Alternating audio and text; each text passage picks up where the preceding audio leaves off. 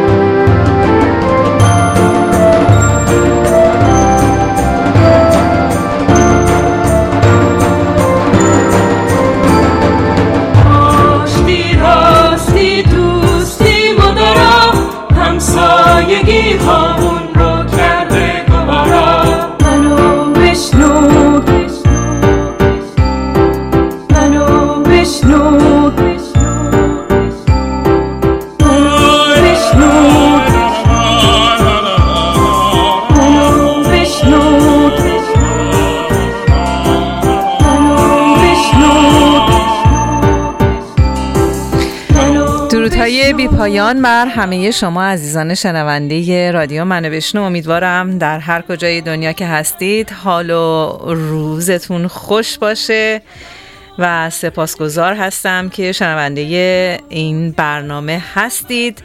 امشب در رابطه با مبحث دموکراسی بنا داریم صحبت بکنیم. مهمانان عزیزی هم دعوت کردیم. درود میفرستم بر آقای مهدی جلالی تهرانی عزیز و بزرگوار، اولین مهمان امشب ما تشریف آوردند. بسیار بسیار خوش آمدید آقای جلالی تهرانی. خب اگر که اجازه بفرمایید یک تعریف خیلی مختصری از دموکراسی به طور کلی من ارائه بکنم و ببینیم که این دموکراسی که این همه از آن صحبت می‌کنیم در کجای معانی لغات جا داره. مشهورترین تعریفی که از دموکراسی تا کنون عنوان شده، اولا که البته آقای جلالی تهرانی به خوبی فکر می‌کنم توضیح خواهند داد که هر آینه بر تعاریف دموکراسی اضافه میشه، کما اینکه قوه قضاییه مستقل هم به تازگی به یکی از تعاریف دموکراسی اضافه شده. ولی دموکراسی یک واژه یونانی هست که در قرن 16 هم از طریق فرانسوی دموکراتی وارد زبان انگلیسی میشه.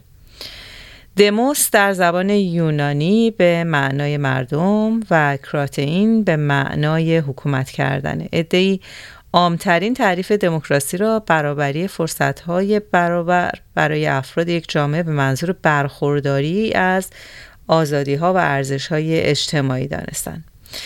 به نظر میرسه که این تعریف همان برداشت چپگرایانه از دموکراسی و نگاه شرقی به اونه، که چرا که شعار کهن سوسیال دموکراسی تلاش برای برابری است. آقای تهرانی گرامی درود بر شما. شما دموکراسی رو چگونه تعریف میکنید آقای جلالی تهرانی؟ بله حتما. من حالا باز مجدد عذرخواهی میکنم، بسیار صبح زود من هستش، مغزم هنوز داغ نشده. الان ممکنه که مقداری به قول معروف انگلیسی زیاد بپرونم، سعی میکنم کمش بکنم، ولی دقایق در آینده حتما برمیگردونم و در ذهنم سریعتر ترجمه میکنم. ببینید دموکراسی رو تقریبا میتونم بگم که به اون معنا ما مثلا یه تئوریتیکال فریم ورک مشخصی ازش نداریم که یعنی تعریف بشه. جورهای مختلفی در موردش صحبت میشه. از اون طرف مدل‌های غیر دموکراتیک اونها خیلی مشخص تعریف شده در اکادمیا، شیوه‌های مختلف در واقع حکومتداری غیر دموکراتیک.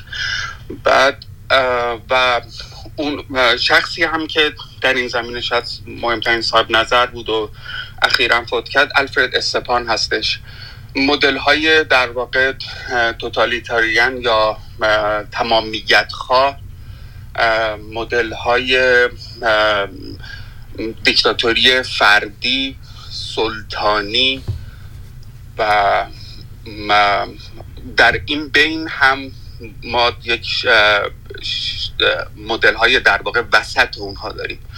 برای مثال در مورد جمهوری اسلامی میشه طبق اون فریم ورک تعریف کرد که از یک مدل تمامیت خواهانه کامل به سمت یک دیکتاتوری نیمه نظامی پادگانی پیش رفته، ولی باز برای خود ایران کیسش کاملا یک کیس منحصر به فرد هستش، چون شما یک طبقه ای رو هم به عنوان طبقه روحانی میشناسید که قدرت در دستشه یا شبکه‌های قدرت رو در اختیار داره. حالا به این قسمت وارد نمیشم، احتمالاً در صحبت‌های بعدی خواهیم داشت. دموکراسی که به تعریف ساده گذشتش برگردیم، مدل یونانی بیش از این که مفهوم دموکراسی به معنایی که الان میشناسیمش باشه، مفهومی بوده که با رأیگیری و انتخابات یا همه پرسی شکل میگرفته، از این جهت که برای مثال وقتی که هخامنشی ها حمله کردن به آتن، بعد یونانی هم بخوایم خیلی دقیق‌تر صحبت کنیم، در مورد تمدن آتن داریم صحبت میکنیم، چون نزدیک به 150 تا سیتی استیت بودن و آتن بود که این ویژگی رو داشت، دموکراتیک حالا به این معنا بود. مردم خب سیتیزن های معمولی آتن بودند، البته میدونید که زنها و برده ها محسوب نمی شدن، اما به جز اونا هر کسی امکان رأی داشت، هر کسی و هر کسی می توانست به قدرت برسه. یعنی حالا نمیخوام خیلی تطبیق بدم و نگاه مقایسه‌ای داشته باشم، میتونست وزیر بشه و سناتور بشه و همه کار بکنه و این به صورت قرعه کشی بود. بنابراین یک آدمی که اصلا ممکن بود که هیچ کفایتی نداشته باشه، چیزی بلد نباشه، آدم بسیار معمولی باشه، آدم اصلا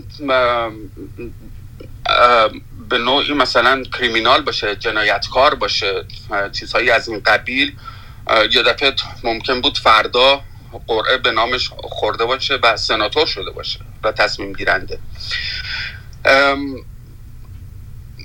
وقتی که هخامنشی ها هم میخواستن حمله کنن و اینا خبردار شدند، دو تا کوزه گذاشتن، یکی سنگ سیاه، یکی سنگ سفید، گفتن که هر کسی میگه که ما تسلیم لشکر پارس ها بشیم با اون عظمتی که دارند، سنگ سیاه بندازه یا سنگ سفید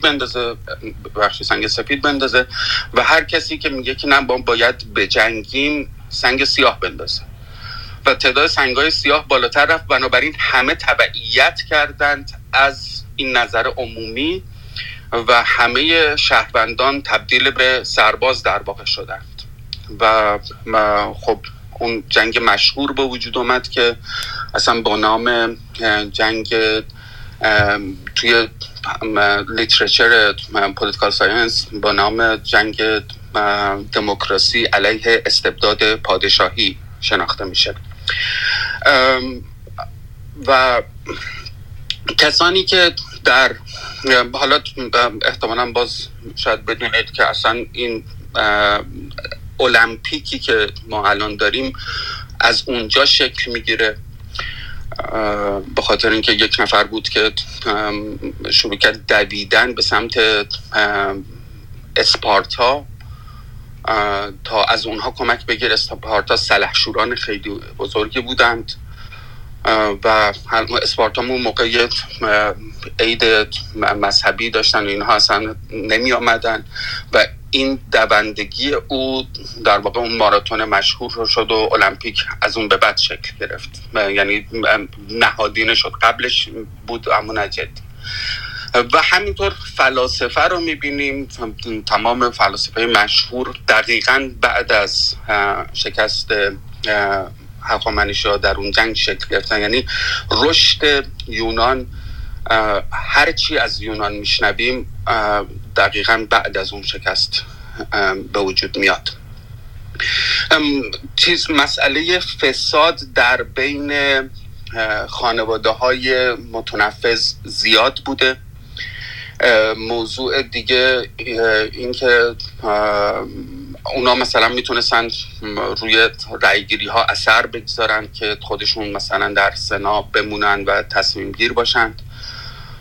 دقیقاً باز بعد از این جنگ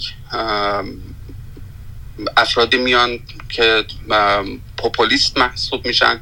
پوپولیست اونجا به معنای بدی نبوده و حتی یه سری خانواده های اشرافی رو قدرتشون رو کم میکنند و این دوره به هر حال تمام میشه تا جمهوری روم رو میبینیم که در ابتدا یه شکل دموکراتیک داره ولی از یه جهت‌های شبیه ما هم باشه، به خاطر اینکه یه سنایی وجود داشته، مجلسی که تصمیم گیر باشن. ولی خب سزار و امپراتور، حالا به طور کلی نه شخص خاصی مثل جولیوس سزار الزاما منظورم نیست، تصمیم گیرنده اصلی بوده و کسانی که طبقا سلحشور بودن و نظامی بودن میتونستن قدرت اصلی رو داشته باشن تا به امروز میرسیم. یعنی دوران مدرن منظورم هستش که ما توی فرانسه، جمهوری فرانسه، یک تحول بزرگی رو به عنوان انقلاب اجتماعی میبینیم. اولین باره که به نوعی بشر احساس میکنه که میتونه ساختار رو بشکنه. تا قبل از اون اصلا به ذهنش نمیرسیده که ساختار رو میتونه بشکنه. اما قبل از انقلاب فرانسه به باور من انقلاب مهمتر، نه انقلاب مهمتر، از جهتی انقلاب موفقتر میتونم بگم، قبل از انقلاب فرانسه انقلاب آمریکا بوده و قانون اساسی آمریکا که خب مدل سازی شده ازش برای دموکراسی. چیزهایی که ما تو قانون اساسی آمریکا میبینیم که این مدل سازی شکل گرفته، یکی عدم تمرکز قدرت بوده که دولت ضعیف بوده. این رو هم من اضافه بکنم که دیدگاه من به طور کلی دیدگاه لیبرال هستش و به دولت کوچک، به دولت ضعیف اعتقاد دارم. نگاه چپ اصلا ندارم، کاملا حالا بر مبنای دستبندی های قدیمی بین چپ و راست، بین راست ها محسوب میشم. موضوع دیگری که در واقع مسائلی که باعث تبعیض شهروندان بشه در پدران بنیانگذار هنگامی که قانون اساسی می‌نوشتن، در فدرالیست پیپر ها که الان موجود هستش، قانون اساسی آمریکا رو درس‌هاش رو مطالعه کنید، یه بخشش فدرالیست پیپر ها هستش که در اونجا بحث‌های خیلی جدی بینشون صورت میگیره که چه شکلی چنین دموکراسی رو برای خودشون ایجاد بکنند. دو تا چیز رو به طور عمده میبینید که در آمریکا وجود نداره، یکی مذهب رسمی و یکی زبان رسمی. آمریکا نه زبان انگلیسی زبان رسمیش هستش، زبان ملی نداریم اصلا و خیلی اصرار هم داشتن که در قانون اساسی نباشه. یعنی بحثایی پیش آمده بود و در اون دوره فکر میکنم همیلتون بود و جفرسون که به این موضوع اشاره میکنن که ما اگر زبانی رو زبان انگلیسی زبان رسمی بکنیم باعث تبعیض برای دیگران میشیم کسانی که زبانشون مثلا انگلیسی نیست.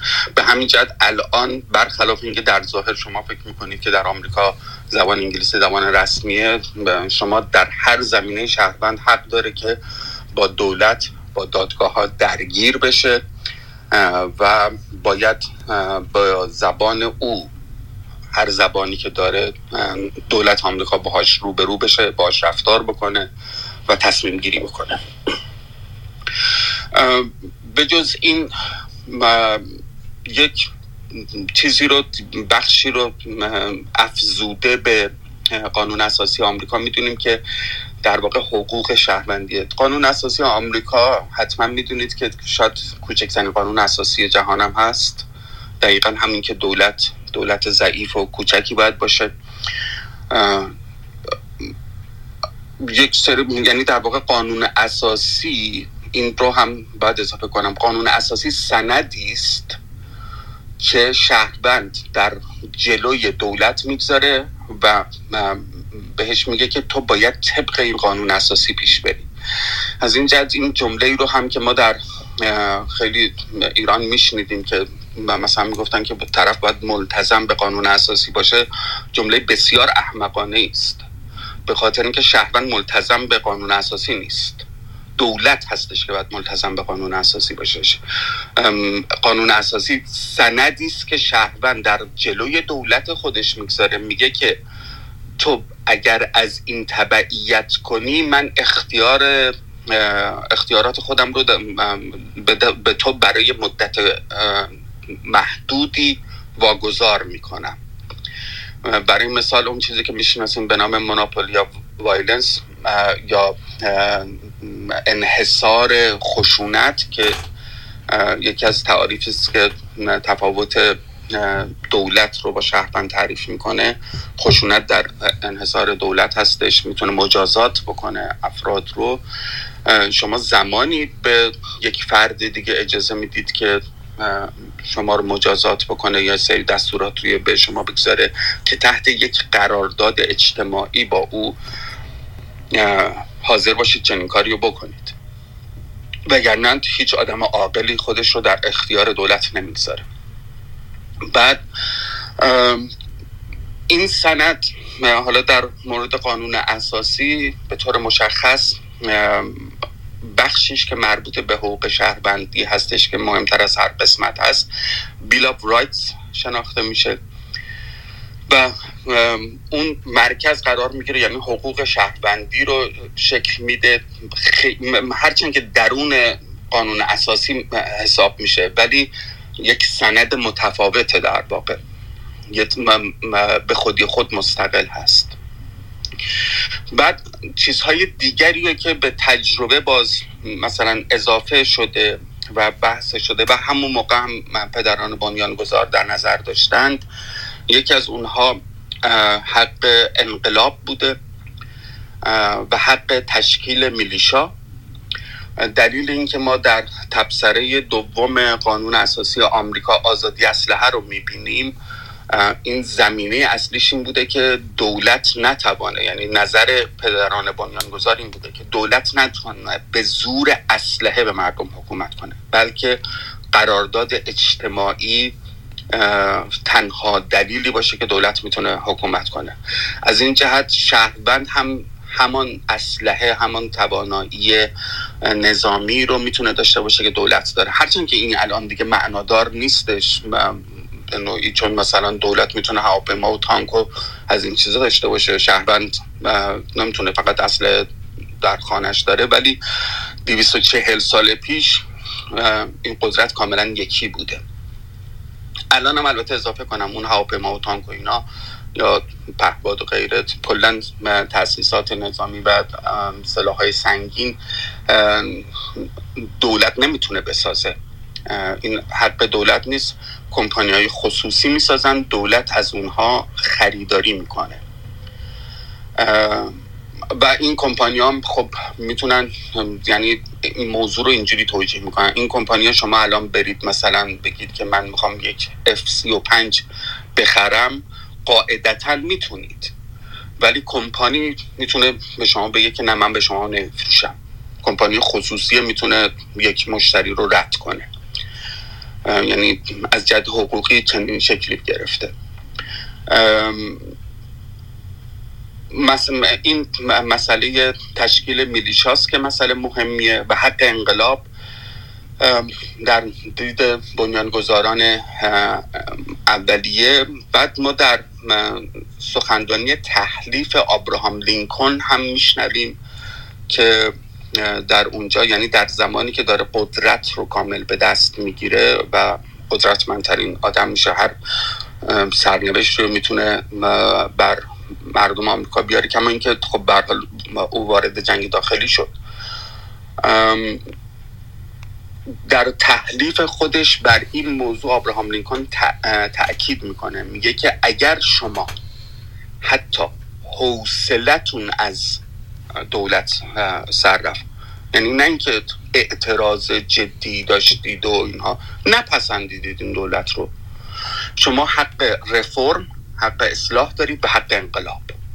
و ما این رو همیشه در آمریکا لحاظ میکنیم. حق انقلاب یکی از حقوقی است که میشه گفت بعدها از توسط قانون اساسی آمریکا در واقع اضافه شده به حقوق بشری. ما اینها رو در نظریات جان لاک و دیگران نمیبینیم به این معنا. البته ژان ژاک روسو یه مقداری روی این مسئله کار کرده، ولی کلا یه بحث جدی‌تر، بحث تأسیسیه که بعداً شکل میگیره. بله. من تا اینجا بله. بفرمایید شما، بفرمایید صحبتتون تموم کنید. من تا اینجا فکر میکنم یه شمایل کلی گفتم. حالا اگر سوالی داری بپرسید، در خدمتتون. بله خواهش میکنم. شما فرمودید که معمولاً و حالا در آمریکا رو نام بردید، قانون اساسی سندی است که مردم در مقابل دولت میگذارند و از دولت رو در اصل مجاب میکنند به این که به قانون اساسی عمل بکنه. ولی آنچه که ما داریم آنچه که ما داریم در ایران میبینیم و در ابتدای پیروزی انقلاب اسلامی دیدیم این بود که قانون اساسی نیمه نوشته ای رو در جلوی مردم گذاشتن و گفتن که بیایید به این رأی بدید و هنوز هم که هنوزه به نوعی مردم رو به گروگان گرفتن با همون قانون اساسی نیمه نوشته. من حالا خیلی مایل هستم که با توجه به موضوعات اصلی که در بحث دموکراسی مطرح میشه، از قبیل آزادی‌های اجتماعی، آزادی بیان، حقوق شهروندی، حق زندگی و حقوق اقلیت‌ها و حق رفرم که شما از اون یاد کردید، یک مقایسه داشته باشیم همه اینها رو، یعنی یک در اصل بررسی بکنید در جمهوری اسلامی و ببینیم که ما چند درصد به این حقوق دست یافتیم تا به حال. بله ببینید، در واقع همونطور که گفتم دولت هستش که ملتزم به قانون اساسیه، شهروند میگذاره این قانون اساسی جلوش. به همین جهت شهروند باید این قانون اساسی رو قبول داشته باشه. یکی از دلایلی که برای مثال در آمریکا ما زبان رسمی نداریم به همین جهته، به این خاطر که اگر فرض کنید زبان انگلیسی زبان رسمی باشه، یک فرد اسپانیش یا من مثلا فارسی زبان میتونم بگم که این قانون اساسی من نیست، چون برای کسانی که زبان مادریشون انگلیسی هستش خیلی راحت تبعیض قائل شدند. بعد بنابراین مسئله تبعیض مسئله مهمی است در این زمینه. از طرفی حقوق ماینوریتی ها یا اقلیت ها باز مسئله بسیار مهمی است که دموکراسی باید تضمین کننده این حقوق باشه. اقلیت هم به معنای جمعیت کمتر نیست، اقلیت میتونه حتی جمعیتش بیشتر باشه، ولی در نسبت تعریف میشه که یک گروه دیگری مثلا به خاطر یک ویژگی یا هویتی خودشون اکثریت محسوب بشن و قدرت در اختیارشون باشه، یعنی غالب باشن. بنابراین اونها اقلیت محسوب بشن، کسانی که غالب نیستند. انواع اقلیت ها هستش، حالا اقلیت های اتنیکی، اقلیت های زبانی، اقلیت های جنسی، اقلیت های سکشوال اورینتیشن، نمیدونم حالا به فارسیش رو دقیقا چی باید ترجمه کرد، دگرباش جنسی. بله؟ دگرباش جنسی. نه سکشوال اورینتیشن یعنی این که شما مایل هستید با چه کسی بله تقریبا در اون دسته قرار میگیره. بله به طور کلی در اون دسته قرار. بله درست. بعد و انواع اقلیت هایی که ممکنه به وجود بیاد، خیلی شد ما الان نمیشناسیم، اما رفته رفته شکل میگیره و دموکراسی باید بتونه اونها رو نه تنها تحمل بکنه، بلکه صدای اونها رو بتونه به عنوان یک صدای سیاسی منعکس بکنه. در مورد قانون اساسی ایران اتفاقا این قانون اساسی نوشته نشد، یعنی من خاطرم هستش که پدر من سالها بعد میگفتش که این اذیت عقلانی هم غیر مشروعه، به خاطر اینکه گفته میشه شما بیاید رأی آری یا نه بدید در رفراندوم به خاطر این برای حکومتی که قانون اساسی آن بعداً از تصویب ملت خواهد گذشت. یعنی یه همچین رأی دادن کوری بوده، شما به چیزی که هنوز نمیدونید چی هست دارید میرید رأی میدید. این خب یه مسئله مهم بود در مورد قانون اساسی جمهوری اسلامی. بعدن گفتن که قانون اساسی رو در رفراندوم در مجلس ابتدا مؤسسان طرحش بود، بعد آقای خمینی رو تبدیلش کردش به مجلس خبرگان و طبق اون چارچوبی هم که باز تعیین شده بود که قرار بود 3 ماهه مجلس مؤسسان تشکیل بشه و این کار انجام بده، طول کشید و آیت الله ها آمدند و در مجلس خبرگان این قانون اساسی رو درست کردن. یعنی همه چیزش هم وارونه بود، هم هیچ تعهدی با مردم داده نشد، هیچ قرارداد اجتماعی طرح نشد. مسئله اصلی که ما هم داریم دقیقاً در مورد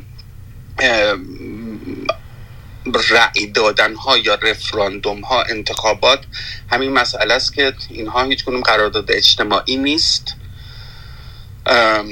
این رو اضافه کنم که اغلب آدم ها متاسفانه این رو اشتباه میگن، دموکراسی رو با رأی دادن اشتباه میگیرن. مثلا میگن که ما بریم رأی بدیم هرچی نظر اکثریت بود. من اینا حتی از آدم هایی که به نظر میاد که مثلا خوندن مطلع هستند، کسانی که حالا کارشناس ما حساب میشن، اینها میشنوم در همین کلاب هاوس میشنوم. آقای جلالی تهرانی دقیقاً همینطوره، در همین کلاب هاوس به خصوص بسیاری از هموطنانی که هنوز باورمند به ارزش‌های انقلاب هستند از دموکراسی در ایران یاد می‌کنند صرفاً برای وجود صندوق رأی در ایران و اون همون صندوق رو تعبیری از دموکراسی دارن برای ما. بله و خطرناکتر از اون اینه که خیلی‌ها رو ما الان میشنویم که صحبت از این میکنن که بیایم براندازی انجام بدیم، بعدش مردم در یک رفراندوم مثلا تعیین بکنن که فرض کنید که پادشاهی یا جمهوری. خب قبل از هر چیز اینه که این دوگانه رو اصلا دوگانه پادشاهی جمهوری رو کی طرح میکنه؟ بعد اون کسی که طرح میکنه، چون ممکنه که شما مثلا یک مدل سوم میبدید یا اصلا این دوگانه رو به هیچ عنوان نپذیرید، اون اتوریته اولیه که چنین چیزی رو طرح میکنه چه کسی است؟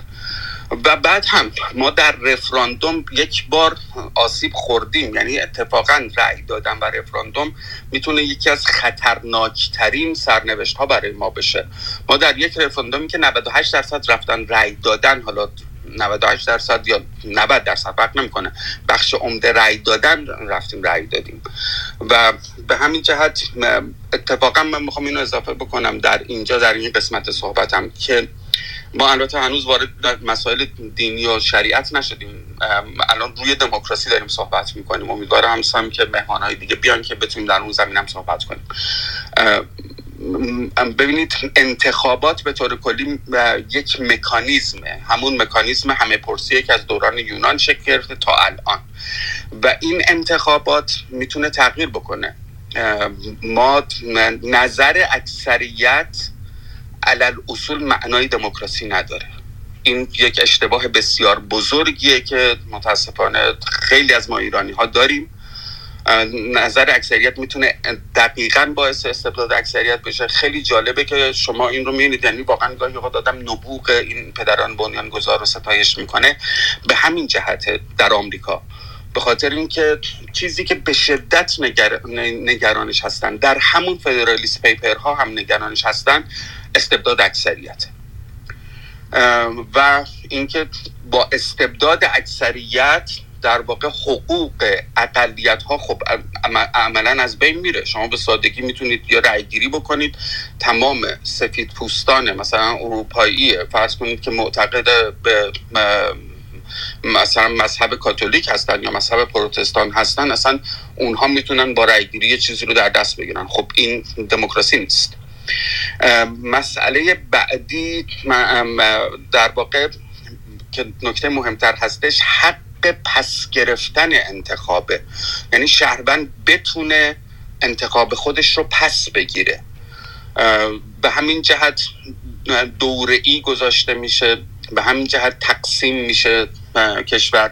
حالا به طور مشخص در آمریکا هم باز، چون ما داریم استراکچرال صحبت میکنیم در مورد آمریکا و ساخت، یعنی ساختار آمریکا نگاه میکنیم، این رو هم باز برای اون بخش از عزیزانی که شاید مطلع نیستن اطلاع بدم که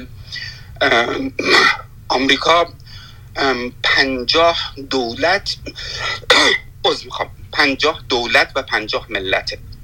من این رو قبلا حالا در چند کلاب هاوس گفتم، اگر دوستانی نشیدن اشاره بکنم. مثلا شما در انتخابات بایدن و ترامپ دیدید که یک انتخابات بود، این یک انتخابات نبود. در آمریکا هرگز انتخابات سراسری برگزار نشده. خود این مسئله انتخابات سراسری هم یکی از مشکلات بسیار بزرگه، یعنی یه عده‌ای که خب یه جمعیت زیادی دارن، برای مثال مثلا در ایران جمعیتی که اتنیک فارس هستن ممکنه تعدادشون بیشتر باشه. خب نظر اینها تو قاعدتا اکثریت پیدا میکنه، غالب میشه. ما در آمریکا 50 دولت 50 ملت داریم، اما این 50 دولت طبق سنت تصمیم گرفتن که در روز 2 نوامبر برای مثال همگی در اون روز در دولت‌های خودشون رأی‌گیری بذارن. بازم اشاره بکنم به خاطر اینکه اینا گمراه کننده است، ما کلمه ایالت رو به کار میبریم، ایالات متحده آمریکا، که نمیدونم از کجا آمده. اتفاقا جالبه که ریشه یابی بکنیم، ولی همونطور که خود کلمه انگلیسی رو در ذهنتون ترجمه میکنید، کشور آمریکا دولت‌های متحد آمریکا هست. ایالت نمیدونم یعنی چی. بعد و اینها با هم رأی گیری میکنند، نتیجه رو در یه تعدادی نماینده اون نتیجه رو میان منعکس میکنن در دولت فدرال که در واقع اون الکترال کالج میشه. الکترال کالج رو هم که در موردش خب خیلی شنیدید، حتما بسیاری ازش اطلاع نداشتن. در دولت انتخابات اخیر آمریکا طرح شد، کلا به طور کلی ایرانی ها خیلی توجه کردن که در آمریکا چه میگذره. این الکترال کالج رو پدران بنیانگذار دقیقاً از نگرانی از استبداد اکثریت طرح کرده بودن، یعنی یک مرحله اضافه کرده بودن به نام الکترال کالج که استبداد اکثریت شکل نگیره در آمریکا. و همینطور که گفتم پس گرفتن رأی، یعنی شما وقتی دوره‌ای میگذارید میتونید که انتخاب خودتون رو پس بگیرید. شهروند این حق رو داره، یعنی شهروند به نوعی، شاید اینطوری بگم براتون، شهروند باید لوس بار بیاد. امروز بگه من از این دولت خوشم میاد، من فردا بگه من از این دولت خوشم نمیاد، دیگه بستمه و توی یک دولت دیگه. این چرخش قدرته که این دموکراسی رو به وجود میاره. بله متوجه شدم آقای جلالی تهرانی، دقیقاً مثل همین حالا که وقتی اعتراض میکنیم میگن که 98% به جمهوری اسلامی پاسخ آری دادن. آقای امینی درود بر شما. درود بر شما زهره جان. در مورد تجربه یونان که گفتن جناب جلالی تهرانی عزیز، من میپردازم به حال. میبینید معنی دموکراسی که به معنای عامترش میشه برای از مردم، برای مردم یا حکومت مردم، این به نظر من هیچ گونه سنخیتی، هیچ گونه قرابتی با حکومت مطلوب شیعی نداره. خاطر اینکه وقتی از حکومت مطلوب شیعه حرف زده میشه، دقیقاً کسایی که باورمند هستن حکومت علی بن ابی طالب بهترین نوع حکومت از دید این عزیزان. اگر شما اون دوره رو مطالعه کنید که باز میپردازیم بهش، جناب سلیمانی امیری هم تشریف میارن، میبینید که همچین ایدئال و مطلوب نبوده، حتی تو اون دوره نبوده، چه برسه به دوره ما.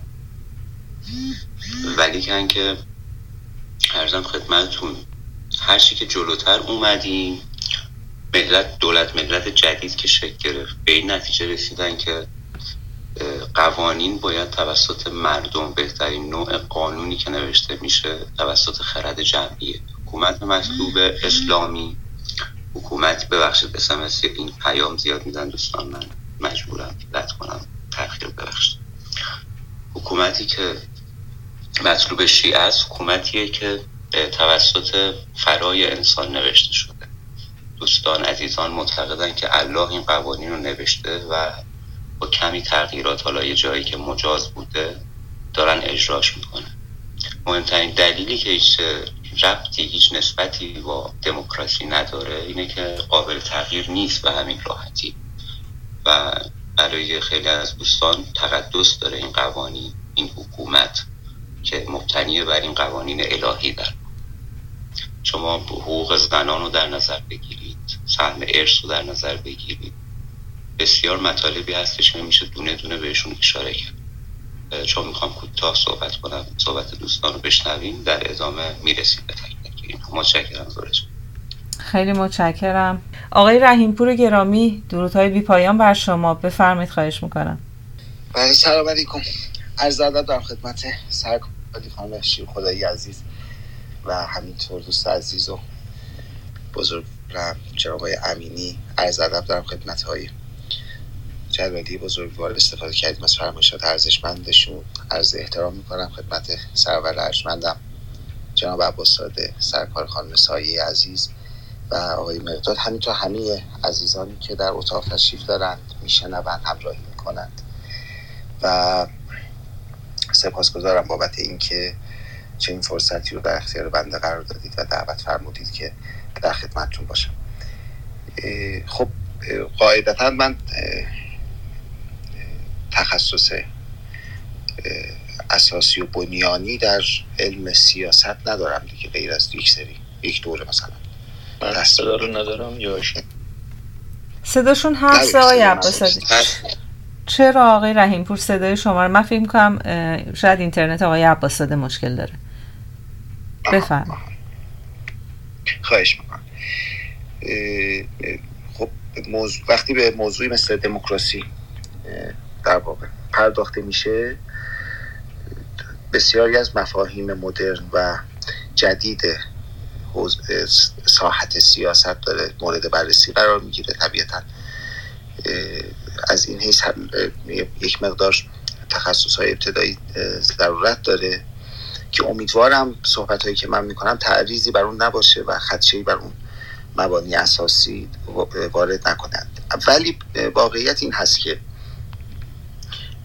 این دموکراسی که الان ما ازش صحبت میکنیم، این مفهوم شیک و مجلسی که اصطلاحاً امروزه با اون مواجه هستیم، به یک حکومت، به تعبیر بعضی ها یک نوع حکومت و به تعبیر بعضی ها یک سبک حکومت مدرن و مطلوب محسوب میشه، مطلوبیت عام داره تقریبا در بسیاری از نقاط جهان، یک گذار تاریخی بسیار طولانی رو سپری کرده.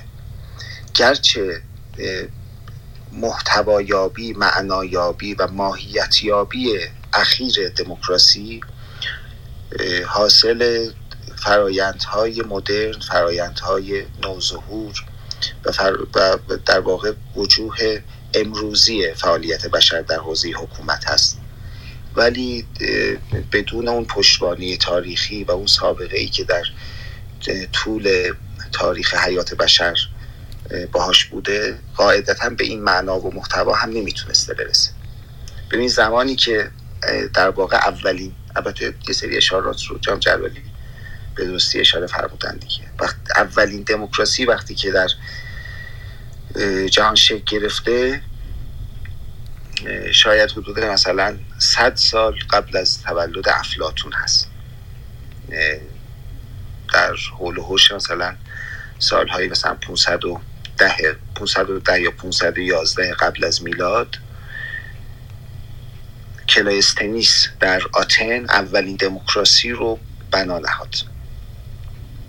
اشاره فرمودن که اینطوری این دموکراسی که بر نوعی از مفهوم مشارکت مردم در قانونگذاری اطلاق میشد، نواقص خیلی زیادی داشت که دو تا دلیل عمدهش باعث شد که افلاطون به اون نحو محکم و بعدها از ارسطو با دموکراسی مخالفت داشته باشن، که اولین مسئله عدالت و برابری هست. در آتن اون روزگار شاید نزدیک مثلا بر اساس اون اقوالی که از مورخین یونانی به دست میاد، نزدیک مثلا 100,000 نفر زندگی میکردن. از بین این 100,000 نفر فقط کسانی حق رأی داشتن که اولا 18 سالشون تموم شده باشه و ثانیا هم پدر و هم مادرشون متولد آتن بوده باشه. در اینجا تعداد کسانی رو که به صورت واقعی در اون دموکراسی میتونستن حضور پیدا بکنن و مشارکت کنن رو بسیار پایین می آورد، در تبدیل میشد به یک اقلیت دیگه، یک اقلیت میشدن اینها، چون تعدادشون خیلی کم بود و بر همین اساس بود که افلاطون دموکراسی رو حکومت اقلیت بر اکثریت میدونست، چون همه که نمیتونستن مشارکت کنن و وقتی که همه نمیتونستن، تعداد کمی بودن، این کم بایستی که بر تعداد زیادی از افراد حاکمیت رو اعمال میکردن. درونش ممکن بود که افراد، به قول آقای افلاطون، انسان‌های نادان و جاهلی هم روی کار بیان که مثلا نتیجهش بشه اعدام سقراط، استاد افلاطون. در نتیجه اون دموکراسی که الان صحبتش رو میکنیم و بحث از مشارکت و حضور اکثریت مردم در فرایندهای سیاسی و اجتماعی که بعدها فرایندهای اقتصادی و فرهنگی هم به اون اضافه میشه، این در ابتدای دورانی که شروع میشه اتفاقا به نابغریب قرائن تاریخی حکومت اقلیت هست، نه حکومت اکثریت. این باعث تضییع حقوق هم طبیعتاً میشه. همینطور در برخی از نقاط دنیا این اتفاق میافتاد دیگه، این سبک از حکومت شکل میگرفت. در بعضی جاها موفق بود، در خود آتن چند سال بیشتر ادامه پیدا نکرد، ادامه نتونست داشته باشه، با وقفه مواجه شد، دوباره از سر گرفته شد. ولی اون چیزی که دموکراسی رو با تحول خیلی اساسی مواجه کرد، این بلاز تاریخی عرض میکنم، 2 اتفاق در انگلستانه. اتفاق اول سال 1215 رخ میده، 1215 میلادی رو عرض میکنم، که اون منشور کبیر به تصویب پادشاه میرسه. منشور کبیر، مگنا کارتا، اختیارات مردم رو برای قانونگذاری برای اولین بار در جهان میانه به رسمیت شناخت.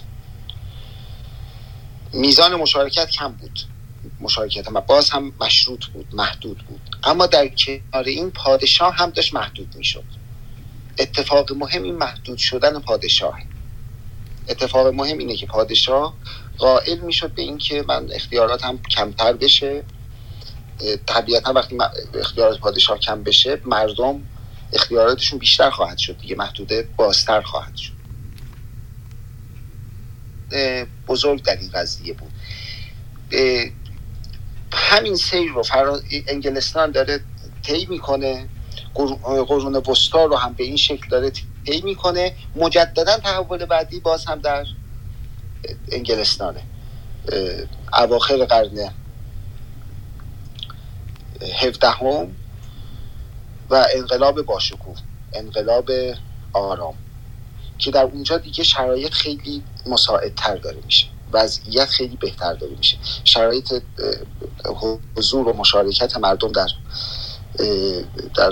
فرآیندهای سیاسی و مثلا قانونگذاری و اینها خیلی بیشتر شده. میدونیم که این انقلاب باشکوه که صحبتشون میکنیم 1688 یک عنوان دیگهش انقلاب آرامه، به خاطر اینکه این انقلاب بدون خونریزی به سرانجام رسید و پیروز شد. طی اون شاه ویلیام سوم و ملکه ماری دوم به جای شاه جیمز دوم نشستند. در خلال این جابجایی قدرت شاه جدید یعنی شاه ویلیام سوم موافقت کرد که اختیارات پارلمان بیشتر بشه، مشارکت مردم در تعیین پارلمان بیشتر بشه و خودش به عنوان یک شاه محدود چیز کنه، عمل کنه و فعالیت کنه.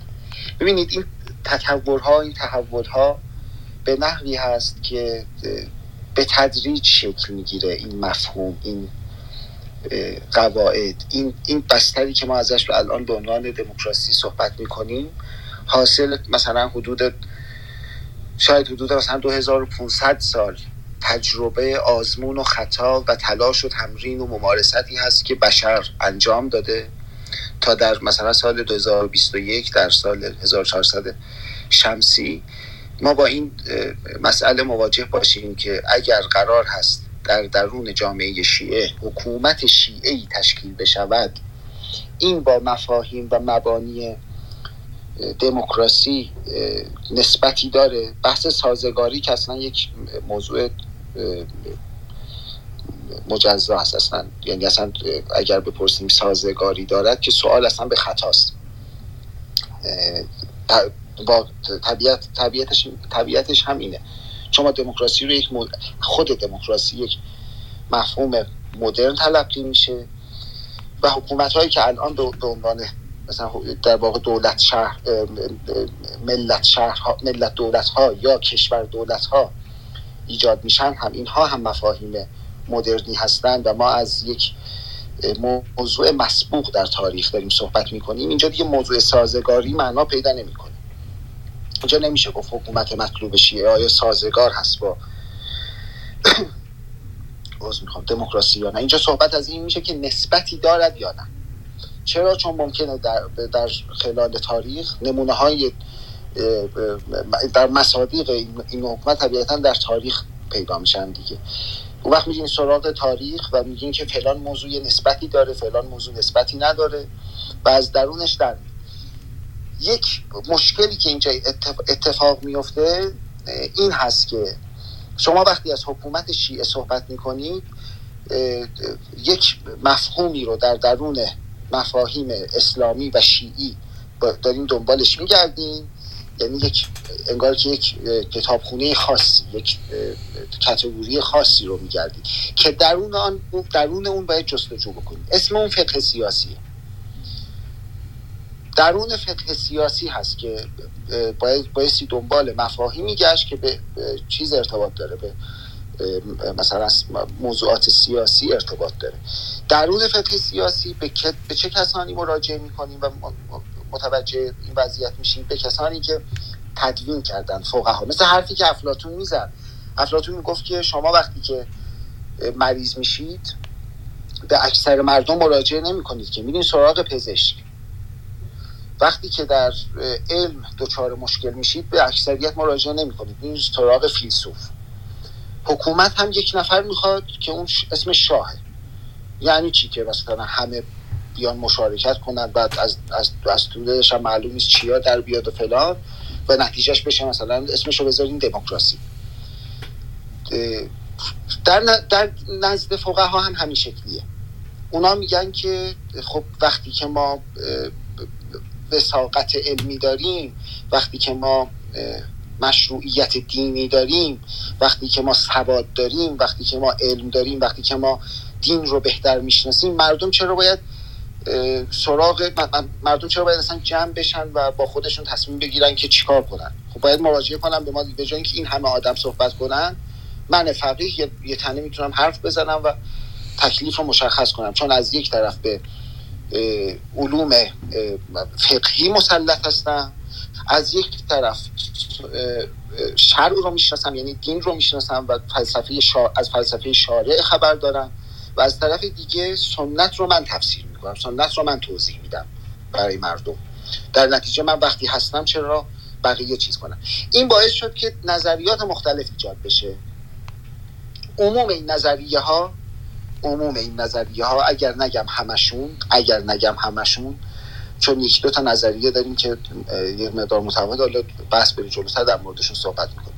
عموم این نظریه ها با اون مفهومی که ما الان ازش به عنوان دموکراسی یاد میکنیم فاصله بسیار بسیار زیاد داره، بسیار فاصله های زیادی داره. درونش یک سری نسبت ها هست. مثلا وقتی که در همون تاریخ وقتی که اومدن سراغ علی بن ابی طالب بابت اینکه حکومت رو بپذیره، در واقع ایشون شروطی گذاشت، از جمله اینکه مردم حضور پیدا بکنن برای بیعت، یعنی اول مردم بیان، یعنی اون سازوکارهای قبلی مورد قبولش قرار نمیگیره. ثانیاً یک شرط نخبگانی هم میذاره که اگر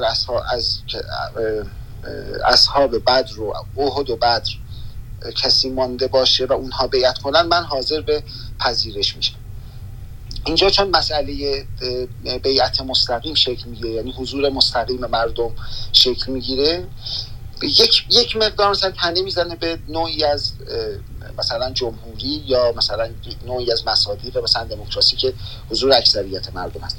ولی واقعیت اینه که همونطور که گفتم، دیدیم دیگه، من گفتم که در انگلستان در سال 1215 مثلا اولین بار رهای مشارکت مردم داره شکل میگیره و ازش به عنوان مثلا دموکراسی اولیه که دموکراسی میانی یاد میشه. حتی مثلا در اروپا غیر از انگلستان در فاصله سالهای 1200 تا 1700 ما در کشورهای دیگه همچین سیاقی رو هم نداریم، حتی سیاق مشابه رو هم نداریم، فقط در انگلستان. از انقلاب فرانسه به بعد هست، از 1799 به بعد هست که از فرانسه کم کم شروع میشه به جاهای دیگه چنین تلقی های اعمال میشه. حتی در خود فرانسه هم که اینجوری نبود که مثلا همون اول که انقلاب شد دموکراسی شکل بگیره. اتفاقا اونجا سلطنت دیکتاتوری ایجاد شد، سلطنت مشروطه ایجاد شد، جمهوری محدود ایجاد شد، تا مثلا در اوایل قرن 20 اونجا مثلا دموکراسی که تقریبا نزدیک هست به مفاهیم کنونی شکل میگیره. وقتی که ما صحبت میکنیم که آیا مثلا نسبت داره با اون دوره یا نه، یعنی مثلا مصداق بیاریم بگیم که حکومت علی با حکومت محمد ابن عبدالله، حکومت عمر ابن خطاب، حکومت مثلا فلان خلیفه فلان با دموکراسی سازگاری داره یا نه، خب میشه به صورت مستقل، مجرد و منفرد در موردش صحبت کرد، یعنی مقایسه کرد. اما واقعیت اینه که انتظار تطبیق رو قاعدتا نباید داشت. در طول تاریخ رو عرض میکنم ها، حکومت هایی که در اون دوره بوده ما نمیتونیم انتظار این رو داشته باشیم که اونجا دموکراتیک عمل بشه، بخاطر اینکه اصلا دموکراسی مفهومیه که مثلا در واقع قوتش در قرن 20 هست. اما میشه نسبت رو بررسی کرد بابت اینکه دیدگاه‌های فعلی، دیدگاه‌های اکنون فقها بایستی انطباق داشته باشه با اون سنت‌ها، و اگر در اون سنت‌ها نسبتی با مردم وجود نداشته باشه طبیعتا نظریات فقهی فعلی هم نمیتونه نسبت داشته باشه. در نتیجه نظریات فعلی نمیتونه انطباق، سازگاری و گاهن حتی نسبت هم با دموکراسی داشته باشه.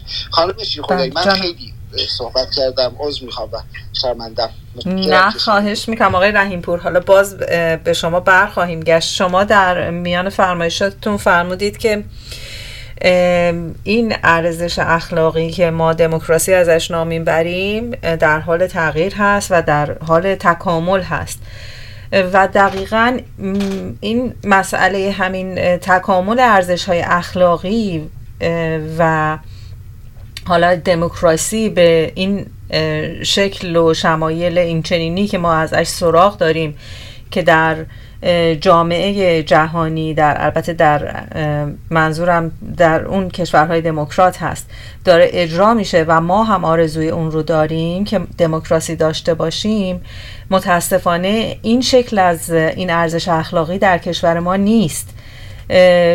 چرا؟ به این دلیل که خب حکومت حاکم بر ایران یک حکومت شیعه است، یک حکومت فقهی است و نمیشه به اون دست زد. یعنی نه تنها که خودش رو بهتر نمیکنه، خودش رو کامل نمیکنه،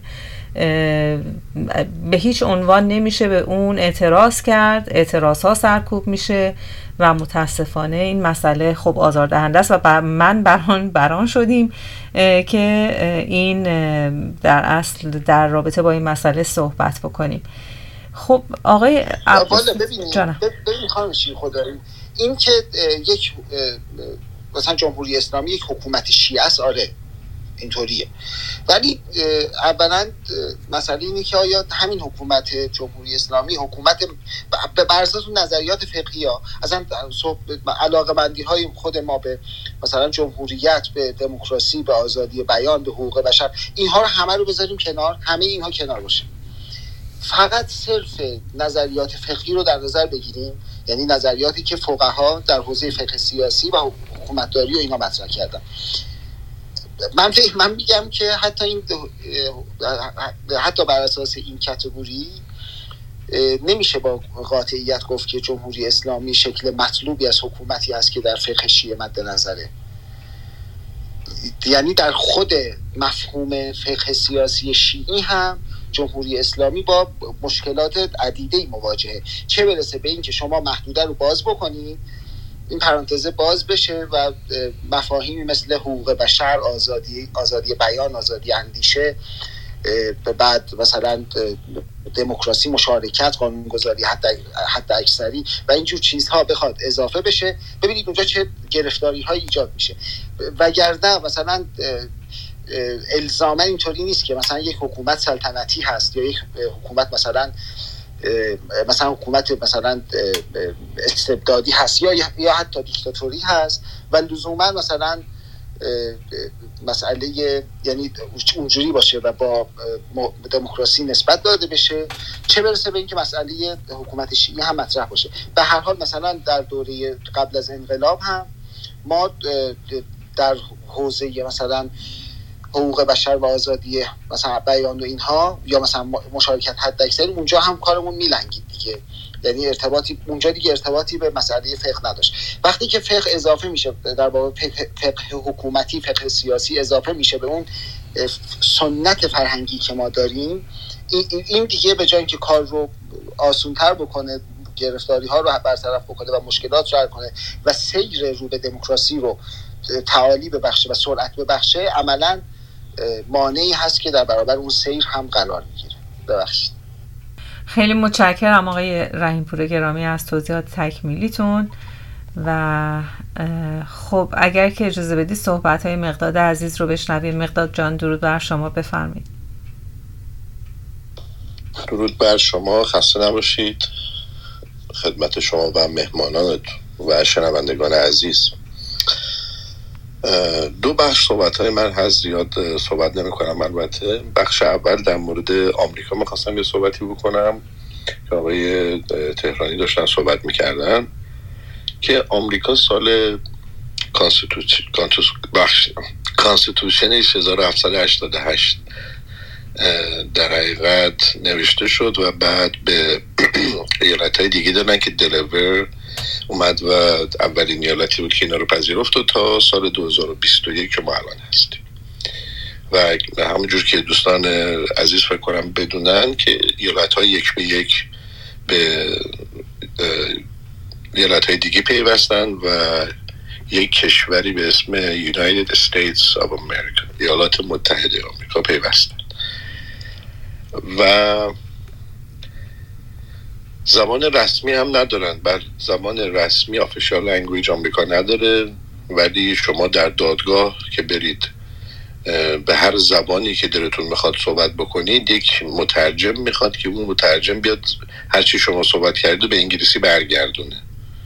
یعنی در حقیقت یه خرج اضافی برای دولت محلی یا دولت فدرال بستگی داره به اون دادگاهی که هستید اضافه میشه به اون دولت محلی یا دولت فدرال.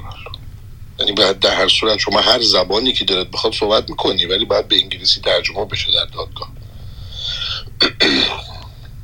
و اینکه در آمریکا، من نزدیک 20 سال زندگی میکنم در آمریکا، من حق سیاسی به عنوان یک ایرانی که ندارم که به عنوان یک آمریکایی یا به عنوان کسی که رزیدنت هست یعنی اقامت داره، حق سیاسی اونجا حق رای دادن بهش نمیدن، ولی یک کسی که سیتیزن آمریکا، شهروند آمریکاست، تو پاسپورت منم حتی نوشته که من در ایران متولد شدم، ولی به عنوان یک شهروند آمریکایی من حق سیاسی دارم، نه به عنوانی که من یک ایرانی هستم. در ایرانم به همین شکل باید باشه، به همین شکل هست. حالا این حکومت سکسکه 43 ساله اسلامی رو بذاریم کنار، شما وقتی نگاه کنید ببینید که حقوق سیاسی مال 85 میلیون انسانی، حالا هر جمعیتی که ایران دارن، به اون 85 میلیون جمعیت ایران در حقیقت تعلق داره، نه اینکه چه زبانی صحبت میکنند، نه اینکه چه مسائل فرهنگی اونا رو جدا میکنه حالا از یه فرهنگ دیگه مثلا. بنابراین حقوق سیاسی برای اتنیک به نظر من یک چیز قومگرا و قبیله‌گرایی است که ما از اون گذشتیم. تاریخ ایران نزدیک حداقل از زمان تشکیل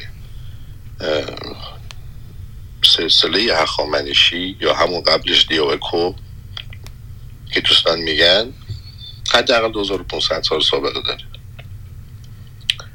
و آمریکایی که کمتر از 300 سال سابقه داره فدرال هست و باید فدرال باشه به جوری که آمریکا تشکیل شده، اصلا روی روز اولش که 13 تا کلونی بود و بعد تبدیل شدن به هر کدومشون به استیت، ایران از اول یک پارچه بوده.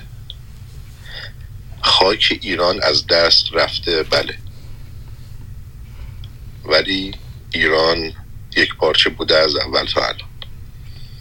بنابراین ما بخوایم بگوییم که ما به خاطر حقوق بشر یا دلسوزی برای حقوق بشر بیایم و اعلام بکنیم که خب این حقوق اتنیک چی میشه، اصلا جدا کردن مردم ایران برای اتنیک به نظر من خیلی مغرضانه هست و جدایی مردم ایران رو رقم میزنه. در حقیقت ما مردم داخل ایران همچین نظری ندارند.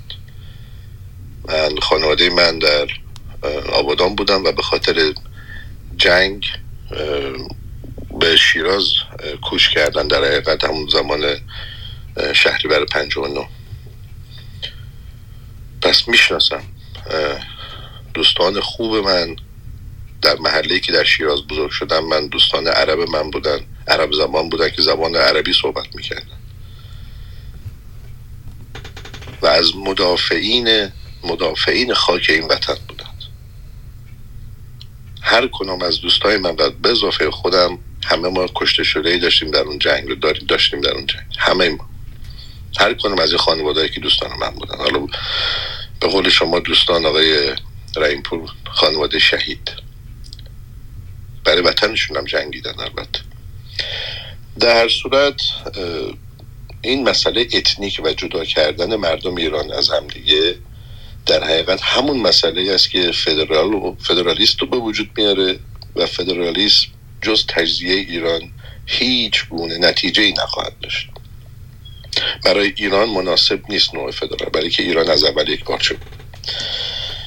و دومی که سر مسئله تاپیکتون، ببینید وقتی که مذهب شیعه اثناعشری از مذاهب دیگه بالاتر باشه و عمرای اون مذهب شیعه در رأس یک کشور باشند، دموکراسی در اونجا با وجود نمیاد. حالا فارغ از هر گونه معنی که شما برای دموکراسی میارید، وقتی که یک مذهب بالاتر باشه، نتیجه 43 سالش رو داریم در جمهوری اسلامی میبینیم، تبعیض بر اساس مذهب. و اینکه وقتی که یک قانون سکولار در ایران برپا باشه، پلورالیسم به وجود میاد، تکثرگرایی هست و اون مقدمه دموکراسی است به نظر من. وقتی که مذاهب با هم یکسان باشند و دخالتی در سیاست نداشته باشند، اون وقت است که دموکراسی میتونه به عنوان یک امری در جامعه باشه که همه رو با هم یکسان، زن و مرد، فارق از یک تفاوت مذهبی، تفاوت دینی، تفاوت زبانی، فرهنگی، همه با هم یکسان در برابر قانون سکولار. بنابراین حکومت شیعه که یک مذهب است نمیتواند دموکراسی رو به وجود بیاورد، چون دقیقاً همین که حکومت شیعه بشه خودش مخالف دموکراسی و پلورالیسم است. خب یه جمع‌بندی من بکنم، امیدوارم که در ایران آینده ما سکولاریسم و دموکراسی که از دو تا اصل بسیار مهم هستند در این جوامع پیشرفته در دور، دموکراسی و آزادی رو برای ما برمغان بیاره.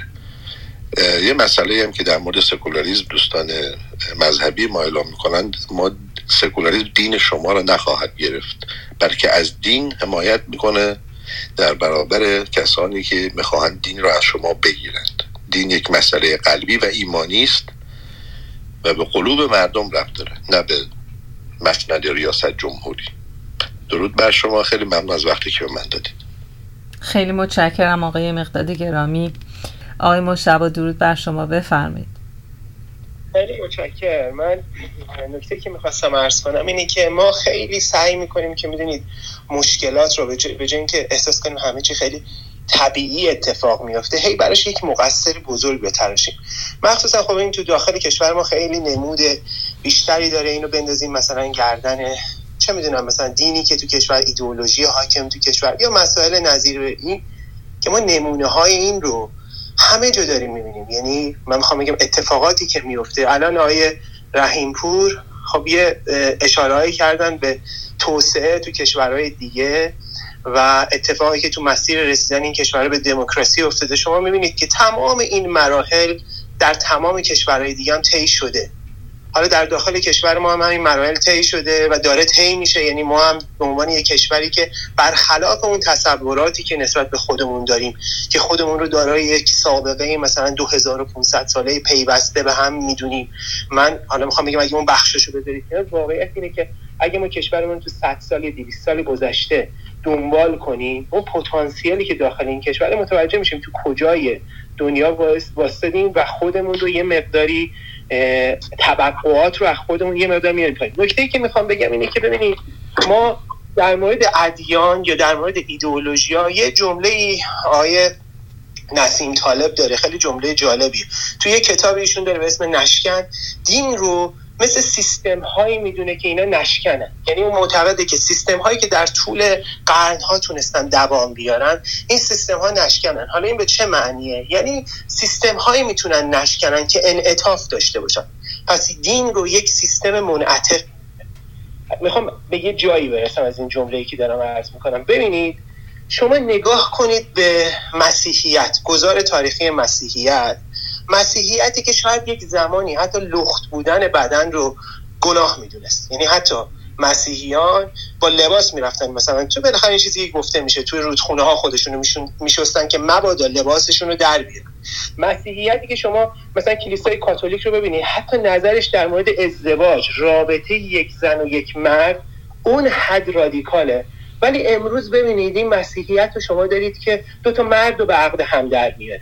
یعنی ببینید ایدئولوژی ها، این فقط در مورد ایدئولوژی های دینی نیست، ایدئولوژی های غیر دینی هم همینجوری. یعنی شما مثلا به مارکسیستا نگاه کنید، به اندیشه های ابتدایی اینا نگاه کنید، آیا امروز چه اشتراکی بین مارکسیستای امروز مثلا روسی یا چینی با اون مارکسیستای ابتدایی میبینید؟ شما میبینید که ایدئولوژی ها چجوری با شرایط جامعه خودشون رو وفق میدن و سعی میکنن تغییر کنن، چون راه دیگه ای نداره. شما امروز یک کتاب قرآن دارید، ولی به جوامع اسلامی نگاه کنید چقدر متنوعن، در حالی که همشون مثلا معتقدن به اسلام، ولی اینقدر جوامعی که همشون شاید ببخشید من صدام هستش؟ بله صداتون فکر میکنم الان خیلی هم بهتر شد، برای اینکه این میکروفونتون در حالتهای بله. مختلف قرار میگرفت، صداتون بالا پایین میشد. بفرمید. بله ببخشید، چون که اینا نکته‌ای که میخواستم بگم اینه که شما وقتی نگاه میکنید به تنوع جوامع مثلا مسیحی، میخوام بگم که ما خیلی جدی گرفتیم بحث ایدئولوژی رو. یعنی فکر میکنیم که این ایدئولوژی شیعه یه چیزی داریم فیکس و این در طول تاریخ جوری نقش بازی میکنه اصلا تغییر نمیکنه هیچه، و این باعث میشه که مثلا ما بریم پایین یا بیایم بالا، در صورتی که این شکلی نیست. اتفاقا ایدئولوژی حاکم بر هر جامعه متناسب با عرف و زمانه اون جامعه خود به خود و خیلی طبیعی این اتفاق میفته، عوض میشه. اگر ما احساس میکنیم این قضیه داخل جامعه ما خیلی کم رنگ داره اتفاق میفته و خیلی سخت داره اتفاق میفته، چون واقعیت اینه که جامعه ما هنوز به اون بلوغ نرسیده. شما دقت کنید همین ایدئولوژی که ما فکر میکنیم ایدئولوژی شیعه، که اتفاقا من فکر میکنم از عرف این جامعه اومده، نگاهش به زن مثلا در 50 سال گذشته چیه؟ نگاهش، شما اگه تصویر زن 50 سال گذشته ایران رو نگاه کنید، ببینید که چجوری رفتار می شده باهاش، چجوری در سطح جامعه حضور داشته، چجوری مثلا میتونسته به حیات خودش ادامه بده. این در عرض 50 سال همون ایدئولوژیه، همون چیزه، ولی ببینید چه تغییری کرده. و اتفاقا میخوام بگم که متفکرای دینی همین ایدئولوژی رو اگه ببینید الان 180 درجه تو خیلی از زمینه‌ها دارن برعکس اون موقع حرف میزنن. این به این معنی نیست که اون ایدئولوژیه تغییر مثلا کتابه تغییر کرده، نه، واقعیت اینه تغییری اتفاق نیفتاده. واقعیت اینه که عرف ما ایدئولوژی رو تفسیر میکنه و از دوباره میاد اینو به روز رسانی میکنه و میگه آقا امروز این شکلیه. به همین دلیل من فکر میکنم ما زیاد روی موضوع متمرکز نشیم، موضوع چیز که ما فکر کنیم که مثلا یک ایدئولوژی فیکسی وجود داره و این ایدئولوژی فیکس. من یه نکته دیگه بگم جمع کنم مبحثمو. آقای رابرت پایپی کتاب خوبی دارن به اسم Cutting the Fuse در رابطه با حملات انتحاریه. خب بحثای زیادی در مورد این در میگیره که ریشه حملات انتحاری در کشورهای مثلا در دنیا به خاطر رادیکالیسم افراطیه که تو اسلام وجود داره. یعنی میگن که ایدئولوژی اسلامی باعث یه همچین چیز میشه. کیس به کیسشون اومده و تیمی که این مسئول اصلا کلا پروژه امنیت و تروریسم توی دانشگاه شیکاگو هستن، اینا کیس به کیس اومدن، آدمای مختلف رو بررسی کردن، کسایی که حملات انتحاری انجام دادن، کسایی که تو زندان‌ها هستن میخواستن حملات انتحاری انجام بدن بالاخره گیر افتادن اینا. و بعد از اینکه تمام این مطالعات انجام شده، یه جمله جالبی یعنی اون تیم داره میگه و از این تیم یک راهنمودی میشه به آمریکا، که اتفاقا آمریکا من فکر میکنم بعد از این راهنموده که سعی میکنه که از خاورمیانه بره بیرون و اگر کاریو داره از بیرون انجام بشه، داخل مرزهای کشورها نباشه. میگه هیچ ارتباطی واقعا بین این که ایدئولوژی باعث یه همچین چیزی میشه یا اسلام گرایی باعث یه همچین چیزی میشه وجود نداره. نکته مهمی که وجود داره، میگه اتفاقا خیلی از اینا این حملات انتحاری توسط افرادی صورت گرفته که اندیشه‌های سکولار دارن، مثلا چیزی که تو ببرهای تامیل داریم یا جاهای دیگه اتفاق، یا بین همین گروه‌های کرد یا گروه‌های مختلفی که هستن، میگه اصلا اندیشه‌های دینی ندارن. نکته مهم چیه؟ اشغالگریه. میگه اون چیزی که باعث حملات انتحاری میشه و حمله به چیز میشه اینه که وقتی شما خودتو در یک محاصره میبینی، در یک محدوده بسته میبینی، احساس میکنی داری اشغال میشی، کم کم این باعث میشه که اون آدمه دست به یه همچین اقدامات میگه. یعنی اون فاکتور بسیار مهمتره. به همین دلیل من فکر میکنم که ما به جای اینکه خیلی فیکس فکر کنیم یک ایدئولوژی ما رو بدبخت کرده، ما بیایم سر این، اتفاقا میخوام بگم اون موضوعات طبیعی‌تر که میتونه یک جامعه رو واسه فراز و فرودش میشه بحث کنیم. خیلی متشکرم از اینکه این فرصت رو دادید. خواهش میکنم آقای مجتبی. البته شما نکاتی رو میفرمایید که من به باور من انگار شما در ایران زندگی نمیکنید.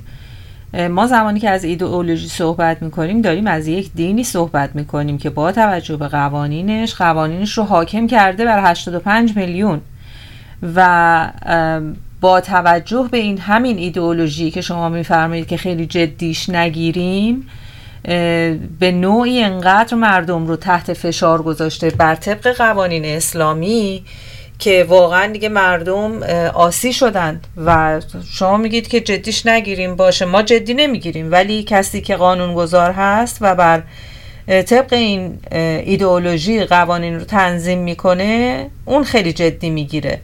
من حالا نمیدونم اگر که آقای جلالی تهرانی یا مقداد عزیزی، آقای رحیم، آقای امینی، شما بفرمایید. خواهش میکنم. به من اگه اجازه بدید من فقط یه جواب کوتاه به دوستان بدم. دوست عزیز، ببینیم این گزارش رو که شما گفتید من ندیدم. البته ممکنه هر کسی برای خودش یه ایده‌ای داشته باشه. انقدر هم از این گزارش ها و تایید های جعلی هستش که تمامی نداره. ولی ببینید به طور کلی تو طول تاریخ ما دو تا سامانه داشتیم که مانع دموکراسی بودن. اینا مزاحمین آزادی بودن. یکی سامانه پادشاهی بوده، یکی سامانه آخوندیسم یا کلاً مکتبیسم یا اسلامیسم، کلاً مذهب. به طور کلی این دوتا مانع آزادی و دموکراسی بودن. میتونیم ساعت‌ها در این مورد بحث کنیم. مورد دیگه‌ای هم که شما فرمودید، یکیش که تو ایران از بین رفته، البته من احترام دارم به دوستانی که دنبال پادشاهی مشروط هستن، صحبت هم سلطنته نه پادشاهی مشروطه.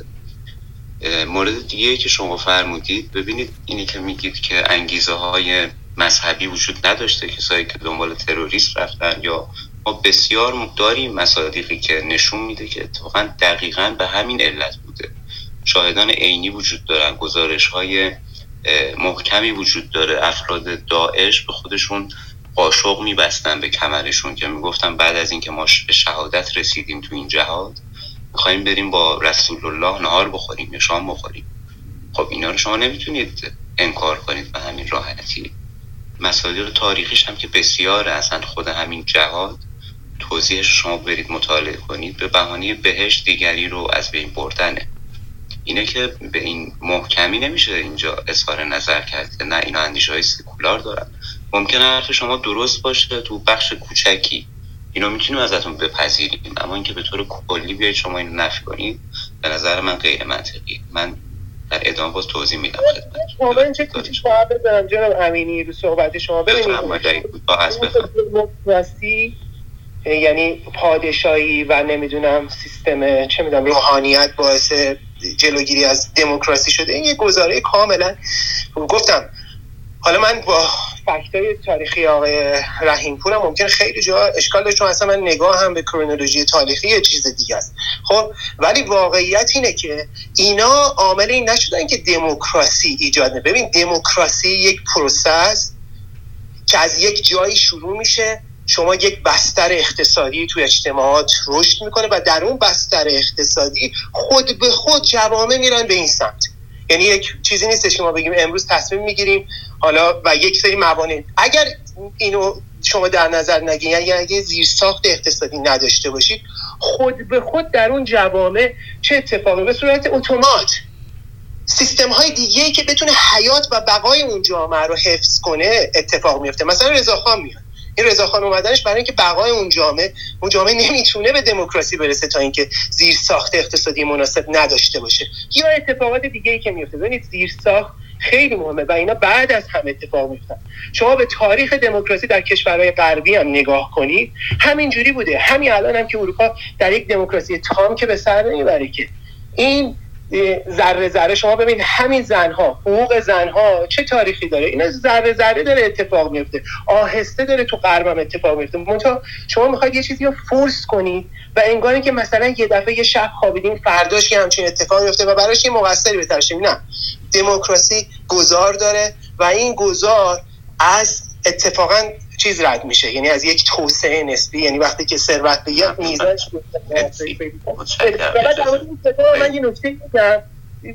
آقای مشتبا شما دوباره شروع نکنید خواهش میکنم، نکتتون رو گفتید تموم شد دیگه، اجازه بدید دوستان دیگه هم صحبت کنن.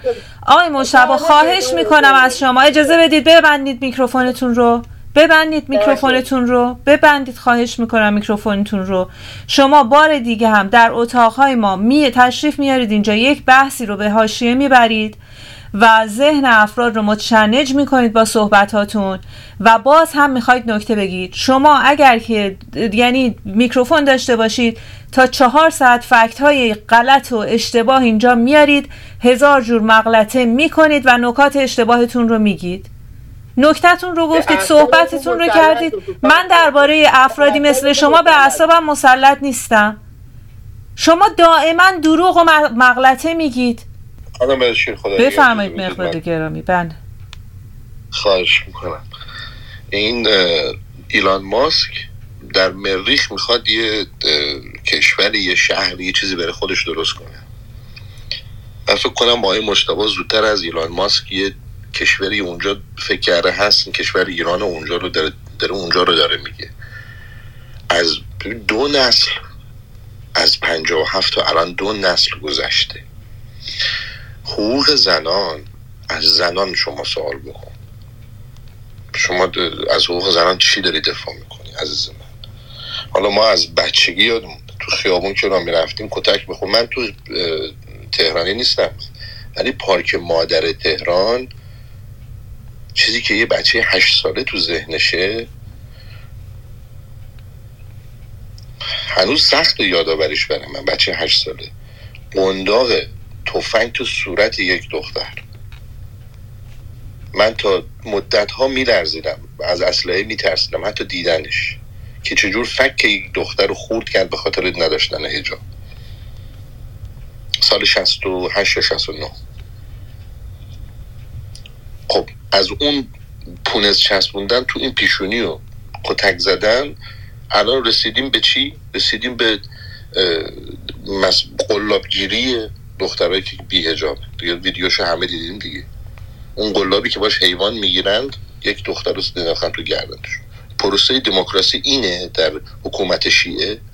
بعد صبر کنیم، فکر کنم دیگه تا 10 سال دیگه هم ما صبر کنیم، یه نسل دیگه هم صبر کنیم، دیگه همونجا اعدام کنن دیگه. خلخالی دوباره روحش برمیگرده، دوباره همونجا اعدام میکنن. آقا سیاه‌کاری نکنید لطفا. دیگه حقایقی که دیگه الان نسل سال 2021 است دیگه. ویدیو و رسانه انقدر هست که به ما برسه. حالا سال 62 63 این کارا رو میکردی، 64 70 این کارا رو میکردید. خب جایی دیده نمیشد، مردم تو خونهشون میرفتن، چیزی هم نمیگفتن، حجاب و حیا داشتن. ولی الان که دیگه تموم شد اون قضیه. نمیدونم آخه چرا چه اصراری ما داریم که نشون بدیم گل و بلبل در جمهوری اسلامی هست. آقا هر کشوری مشکل داره بله، ولی مردم ایران به خاطر بلند پروازی های دولت و حکومت ایران چرا باید اینقدر زجر بکشن؟ چرا باید آقا دلار 7 تومانی شده 32,000 تومان؟ شما نمیدونم از زجر نمیکشید؟ ببینید مردم یه دونه شونه تخم مرغ نمیتونن بخرن. خب اینم از بلند کشور ما در دنیا اول قدرتمنده. خب باشه اصلا 20 میلیون موشک ایران داشته باشه، ولی وقتی نتونه مردم خودش رو تأمین کنه به چه درد میخوره؟ ببخشید من خیلی صحبت کردم. ببخشید یه سری دوستان اعتراض کردم به این که من گفتم موانع دموکراسی سامانه پادشاهی و یا سلطنت و مذهب بوده و دارن توضیح میدن که پادشاهی آزادی آورد، پادشاهی فلان آورد، آبادی کرد. ببینید دوستان عزیز، من که منکر اینها نیستم، ارادت فراوانی هم دارم برای 2 پادشاهی پهلوی. من به طور کلی میگم سامانه پادشاهی نه شخص. این موانع یکیشون این سامانه پادشاهی، میتونیم در این مورد توضیح بدیم براتون که مانع دموکراسیه، در اینکه پادشاه خوبه، پادشاه نمیتونم جاده سازی کرده، دانشگاه سازی، اینا همه درسته و بسیار هم ممنونی. اما منافات داره با دموکراسی. من حرفم همین چیزایی هم که جناب گفت متشکرم ربطی به عرایض بنده نداشته نباشه. اینا یه مبحث دیگه اثبات شی نفی معادله نمی‌کنه. اینا دو تا بستر مختلفه. سوال جان در خدمت شما هست. باش من دو تا جمله بگم. آقای امینی، بزرگترین دیکتاتوری ها در جمهوری، کشورهایی که جمهوری دارن هست. پادشاهی مشروطه در نروژ، هلند، سوئد، دانمارک، همه این کشورها هست، دموکراسی هم دارند. خیلی ممنون. درود بر شما. پادشاهی عربستان هم داریم دیگه، بزرگترین دیکتاتوری. این اصلا مبحثش داستان دیگه است. ممنونم از شما زهره جان. من الان آمادگی دارم. من اجازه بفرمایید که عرض ادب و درود بفرستم خدمت آقای مصطفی دانشگر. خیلی خوش آمدید آقای دانشگر گرامی. ما صحبت‌های هومن رو هم بشنویم اگر اجازه بفرمایید و بعد با آقای دانشگر ادامه بدیم. هومن جان درود بر شما، بفرمایید. درود بر شما، درود بر سروران گرامی حاضر در اتاق. من میخوام یه تعریفی که حالا به انگلیسی میگیم to my knowledge، یعنی اونجور که من فهمیدم از دموکراسی بدم و اونجوری هم که از به هر حال حکومت مطلوب شیعه من که ندیدم، ولی خب اونجور که اگر جمهوری اسلامی رو یک حکومت شیعه بدونیم اونم اونجور که من فهمیدم، فهم خودم رو بگم. خب همه میدونیم دموکراسی برگرفته از واژه یونانی دموس به علاوه کراتوس هست که شاید بشه قدرت مردم یا مردم سالاری معنی بشه، چون سر این بحث زیاده.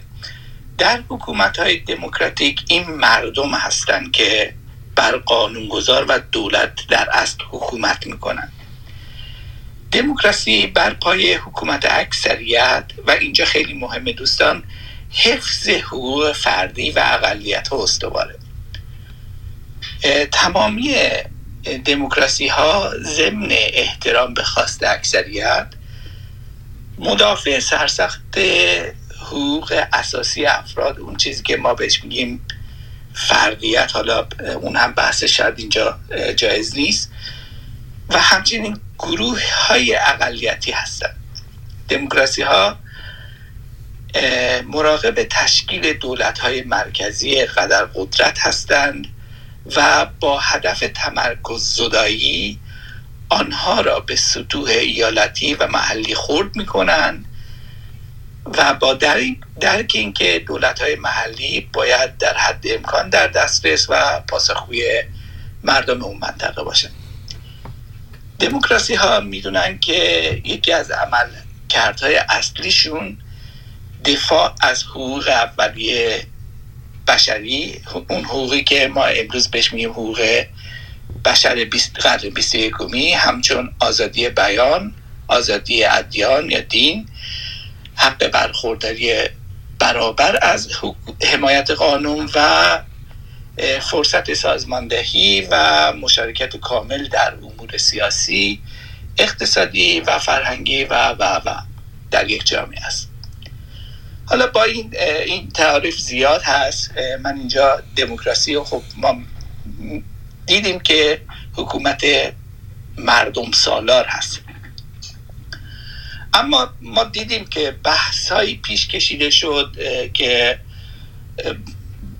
اسم گذاری شد به دموکراسی اسلامی یا مردم سالاری اسلامی، که به نوعی همون ایدئولوژی اسلامی بود که گونه هایی از به هر حال نمیخوام بگم خودعه تقیه و خب به هر حال اینجاش رو من الان بهش اشاره نمی کنم. برگردید به سر حکومت که ما الان در ایران داریم، جمهوری اسلامی، که از یک رژیم تک حزبی که اون موقع من یادم بود حزب الله، که این رژیم با طراحی شورای نگهبان اصلا عوض شد. شورای نگهبان که هدفش در اصل بیمه کردن دوام نظام است آغاز شد. این شورا میتونه خب قانون رو اصلاح کنه، میتونه ریاست جمهوری هم کنترل کنه، یعنی خیلی قدرت داره و به خاطر قدرتمندی این شورا بود که اون زمان در من اونجور که یادم میاد 1360 بود که آقای خمینی اومد گفت غلط میکنید کسی که یک صحبت هایی بود اون موقع من دقیقا یادم نیست ولی این سخنرانیشون یادمه که تو صحیفه‌شون هم هست که میگفتن غلط میکنید شورای نگهبان را قبول نداشته باشید. خیلی معروف، دوستان بزرگواران بیشتر از من میدونن و هر کسی هم که شورای نگهبان رو قبول نداره مفسد فعل ارض اعلام کرد. خب ما میدونیم در رژیم اسلامی یا در اسلام کسی که مفسد فعل ارض شناخته بشه چه بلایی سرش میاره.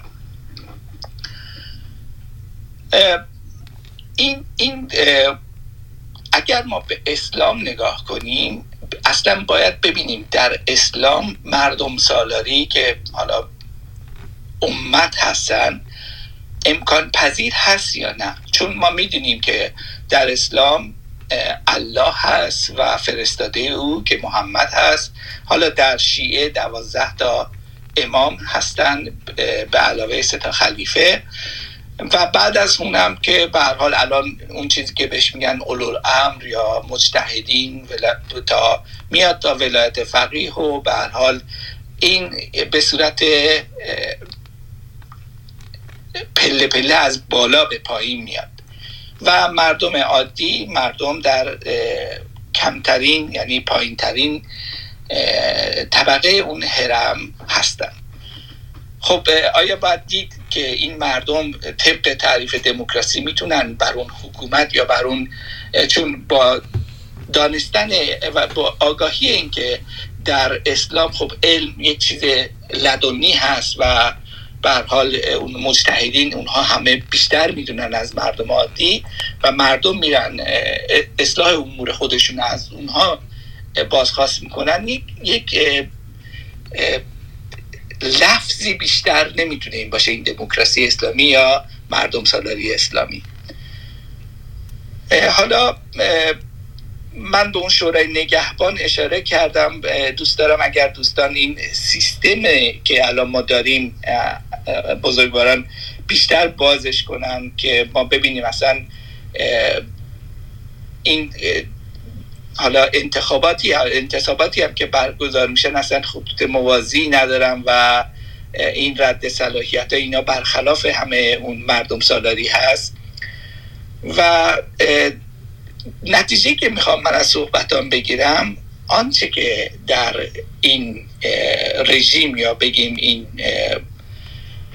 حکومت شیعه مورد نظر قرار گرفته شده ایدئولوژی اسلامی هست، یعنی حفظ نظام و حفظ اون آرمان ها و در صورتی که هدف اصلی، من یادم اون موقع کودکم بودم، هدف اصلی استقلال و آزادی بود و این هدف اصلی خوشبختی و رفاه جامعه گفته میشد و وعده هایی هم این گونه داده میشد که به هیچ کدوم عمل نشد متاسفانه. من اینجا کوتاه سخن میکنم و سعی میکنم بیشتر شنونده باشم. سپاس از شما. خیلی متشکرم هومن عزیز. خب آقای دانشگر گرامی، خیلی خیلی خوش آمدید به برنامه و سپاسگزارم که دعوت رادیو منوبشت رو پذیرفتید. آقای دانشگر، از نظر شما دموکراسی به چه معناست؟ آیا این دموکراسی در هر کجای دنیا یک معنی خاصی داره یا اینکه یک معنی واحدی از اون در همه جهان میتونیم پیدا بکنیم؟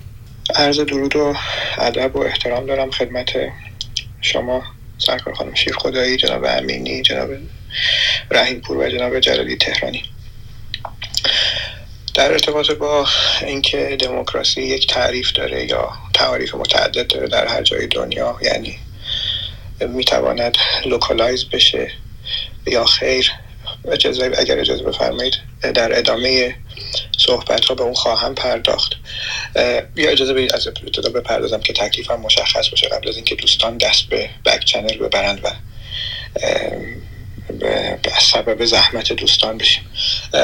عرضم به حضور شما دموکراسی آنچنان که ترجمه کردند یا تلاش کردند در مقطعی در کشور ما جا بیاندازن به معنی مردم سالاری نیست، دست کم آنچنان که بنده میفهمم. دموکراسی تضمین حقوق اقلیت هاست. حالا این اقلیت ها میتوانند اقلیت های مذهبی باشند، اقلیت های قومی باشند و الی آخر. تضمین حقوق اقلیت و نظامی که به درو حقوق اقلیت تضمین بشه و توسط اکثریت حقوق اساسیش مصادره نشه، دست کم تا آنجا که بنده میفهمم مهمترین رکن و اساس دموکراسی است. بله، در اداره امور کشور البته از به دلیل انسداد و ناچاری ما به صورت حداقلی در اموری که ضروری است و چاره ای نیست، اکثریت رأی اکثریت رو در اداره امور به نحوی که حقوق اقلیت تضمین بشه و تضییع نشه، ما رأی اکثریت رو میگیریم. مثلا فرض کنید در ریاست جمهوری یا در پارلمان یا هر نظام دیگری. این یک نکته در ارتباط با دموکراسی یا جوهر و گوهر دموکراسی اساساً چرا دموکراسی نظام مطلوب اداره امور جامعه است. پس مردم سالاری یعنی که مردم و رأی مردم رو مطلقاً و همیشه در همه امور، مثلا فرض کنید یک مثال مثالی بزنم، ما در باب حجاب که پوشش هست و حق انتخاب پوشش هست، ما بیاییم به رأی این رو به رأی مردم بگذاریم و بگیم ما مردم سالاری داریم و چون مردم سالاری داریم اگر اکثریت موافقت کردن مثلا یا رأی دادن به حجاب اجباری یا پوشش اجباری، ما بیایم اون رو به رسمیت بشناسیم و تحمیل کنیم به اقلیت ولو 1% جامعه. نه، این دموکراسی، این مردم سالاری هم حالا هر اسمی میخوام، با دموکراسی ضرورتاً یکسان نیست مردم سالاری. این نکته اول. پس اما اینکه دموکراسی در همه جای دنیا، ببین دموکراسی یکی از ارکان دموکراسی، برای اینکه شما بتوانید حقوق اون اقلیت رو تضمین کنید و حکومتداری و اعمال اقتدار حکومت تضییع حقوق اقلیت رو نکنه، ناچارید که حکومت رو به فاصله یکسانی از تمامی ایدئولوژی ها، از تمامی عقاید، تفکرات بنشانید. این به فاصله یکسان ایستادن و نشستن یعنی این که شما باید میان نهاد دین و نهاد حکومت به عنوان لازمه و ابزار دموکراسی، ابزار استقرار دموکراسی، باید قائل بشید و ملتزم باشید به این تفکیک، به فلسفه‌ای که عرض کردم. چون دولت و حکومت، حالا حکومت به تعریف استیت، تمایل به یا باید اعمال اقتدار بکنه. این اعمال اقتدار برای اینکه به نفع کسی نباشه و حق کسی رو تضییع نکنه، شما ناگزیرید که حکومت رو به فاصله یکسانی از همه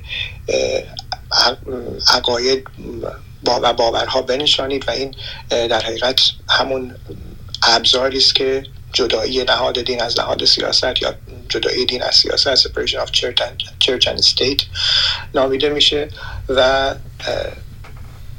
از ابزارها و لوازم دموکراسی است. و فراورده هم هست غربی، یعنی مادامی که شما این مبانی و مبادی رو به تقریری که عرض کردم بپذیرید، یک امری است که کامن سنس خواهد بود. یعنی این نحوه از استدلال در ایالات متحده، در هندوستان، در برزیل، در ایران، در آفریقا، مادامی که با عقل بشری سر و کار داریم و با این صغراها و کبراها یه بشری استدلال کردیم، دیگه معنی این که ما بگیم دموکراسی آمریکایی داریم یا بله دموکراسی آمریکایی رنگ و بو و مزه خودش رو داره، اما رسپی اصلی یا اینگریدینت اصلی یکیه. مواد اولیه اصلی دموکراسی در آمریکا و هند و عرضم به حضور شما برزیل و آرژانتین و از جمله حالا در خاورمیانه هر جایی که میخواد دموکراسی باشه یکیه. این مسئله ایست که عرض کردم یا ارکانی است که عرض کردم و التزام به لوازمی است که عرض کردم. حالا ادویه‌ای که شما به تعبیری استفاده می‌کنید ممکنه متفاوت باشه، اما پیتزا پیتزاست. نمی‌تونید بگید پیتزایی داریم که محتواش مثلا به جای نان پیتزا برنج. نه، نداریم دیگه، همین. بنابراین دموکراسی یک فراورده غربی است. در مغرب زمین در دیولپ شده و امپروو شده به تعبیر، و ما اگر میخواهیم استفاده کنیم از این محصول، این محصول همین است که هست، یا استفاده میکنیم صادقانه به لوازمش هم ملتزم میشیم، یا اینکه میذاریمش کنار و عواقبش و پیامدهاش رو هم میپذیریم. اما چیزی به نام دموکراسی اسلامی، دموکراسی اسلامی شیعی، دموکراسی اسلامی سنی، دموکراسی اسلامی نمیدونم بهایی، دموکراسی اسلامی اینا دیگه ببخشید دموکراسی بهایی و غیره دیگه نداریم. دموکراسی دموکراسیست با این لوازمی که عرض کردم. حالا در هر جایی، در هر کشوری ممکنه یک نحوه از اداره یا یک مکانیزمی برای تضمین حقوق اقلیت اتخاذ بشه. اینجا صحبت از مکانیزم هست. مکانیزم آمریکایی رو ممکن انتخاب بکنید، یا مکانیزم های فرانسوی رو و اروپایی رو، حالا با تنوعشون که هستند. بحث این است که اساس و گوهر و جوهرش این مطالب است که تضمین حقوق اقلیت، برای اینکه اتفاق بیفته جدایی نهاد دین از نهاد سیاست. اما اینکه در ارتباط با حکومت مطلوب شیعه چه نسبتی داره، این دموکراسی یک فراورده مدرنه. یعنی اساسا ما وقتی داریم صحبت و قیاس از این دو تا می‌کنیم، داریم یا این دو می‌خوایم نسبت این دو رو با هم بسنجیم، در حقیقت ما باید مشخص کنیم اولا که از کدام تشیع داریم صحبت می‌کنیم. تشیعی که بنده می‌فهمم و فهمیدم این است که اساسا نسبت به حکومت و مدل و الگوی مطلوب حکومت ایده‌ای نداره و اساساً خود رو مکلف به ارائه الگوی حکومتی نمیداند، مسئولیتش نیست. حکومت رو امری عرفی میدانه، واگذار شده به مردم و تشخیص مردم. ممکنه امروز عرف مردم به اشتباه، به غلط، به دیکتاتوری رو این مسئولیتش با تشیع نیست. یا من بره به سمت دموکراسی به درستی، اساساً ایده‌ای در این ارتباط نداره. حوزه‌ای که دین یا مذهب یا حالا به صورت مشخص اینجا چون در عنوان هست تشیع کار میکنه، پاسخ به پرسش هاییست سگانه: منشأ هستی، مبدأ هستی و منشأ هستی، عاقبت آدمی در این هستی و هدف بخشیدن به هستی او در این جهان. این سه تا پرسشه و تشیع حد اقلی دست کم آنچه که بنده میفهمم هیچ ایده‌ای نسبت به اداره امور جامعه، حالا چه دموکراسی اسمشو بگذارید، چه دیکتاتوری، چه آریستوکراسی، چه هر مدلی و الگوی دیگری نداره. این رو می شود از متن دین، از تاریخ تشیع، از درون منابع مذهبی شیعه استخراج کرد و اثبات کرد. حالا میخوام الان بهش بپردازم. از متن قرآن، متن سنت میشه این رو استخراج کرد که ایده‌ای برای این الگو نداره. نه اینکه در مقاطعی نبوده است که حکومت کرده باشه یا نه، یا فرض کنید سامانه ای رو یا سیستمی رو برای این که مثلا امور جامعه رو اداره کنه یا دفاع بکنه از خودش نداشته. نه، داشته و ممکنه اون نیست، ممکنه همه تاریخی نمیشه شد، اما قرائتی از این تاریخ هست که در حقیقت به شما میگوید این حکومت اگر هم تشکیل شده به اسم حکومت میشه براش گذاشت، اولا متعلق به دوران پیشا مدرنه، در دوران مدرن اساساً کارایی نداره. ثانیاً عرضی بوده و ذاتی دین نبوده، یعنی در موقعیتی قرار گرفته دین یا مذهب یا تشیع که از او خواسته شده که حمایت کنه از پیروانش و سازوکار حمایتی رو فراهم کرده. چون ما امروز با یک فاصله زمانی داریم این رو میخوانیم، دوچار آناکرونیسم میشیم و زمان پریشی میشیم و اسمش رو میذاریم حکومت، در حالی که اینجوری نیست. اساساً تشیع جنبندی کنم، نسبت به الگوی حکومتی ایده‌ای نداره که حالا ما بخوایم بگیم چه ایده‌ای مطلوبه، چه ایده‌ای مطلوب نیست و بنابراین نسبتش با دموکراسی نسبت بی‌طرفی است. یعنی چون ایده‌ای نداره، چون مسئولیتی نداره، متکفل نیست. اما حالا در ادامه عرض خواهم کرد که میتواند با دموکراسی هم همدل بشود و دموکراسی رو بپذیرد، دموکراسی رو تأیید بکند و مانعی برای استقرار و تحقق دموکراسی نباشه. این نکته جوهری است. یعنی مذهب شیعه و شیعیان باور خودشون و عقیده خودشون رو مانعی در ناسازگاری با دموکراسی نیابند. این نکته است که در ادامه بحث بنده به او بیشتر خواهم پرداخت. متشکرم. خیلی متشکرم آقای دانشگری گرامی. آقای جلالی تهرانی، شما میخواید نکته ای رو بفرمایید در این رابطه؟ من نکته‌ای ندارم. اگر بحث رو می‌خوایم ادامه بدیم در خدمتتون هستم.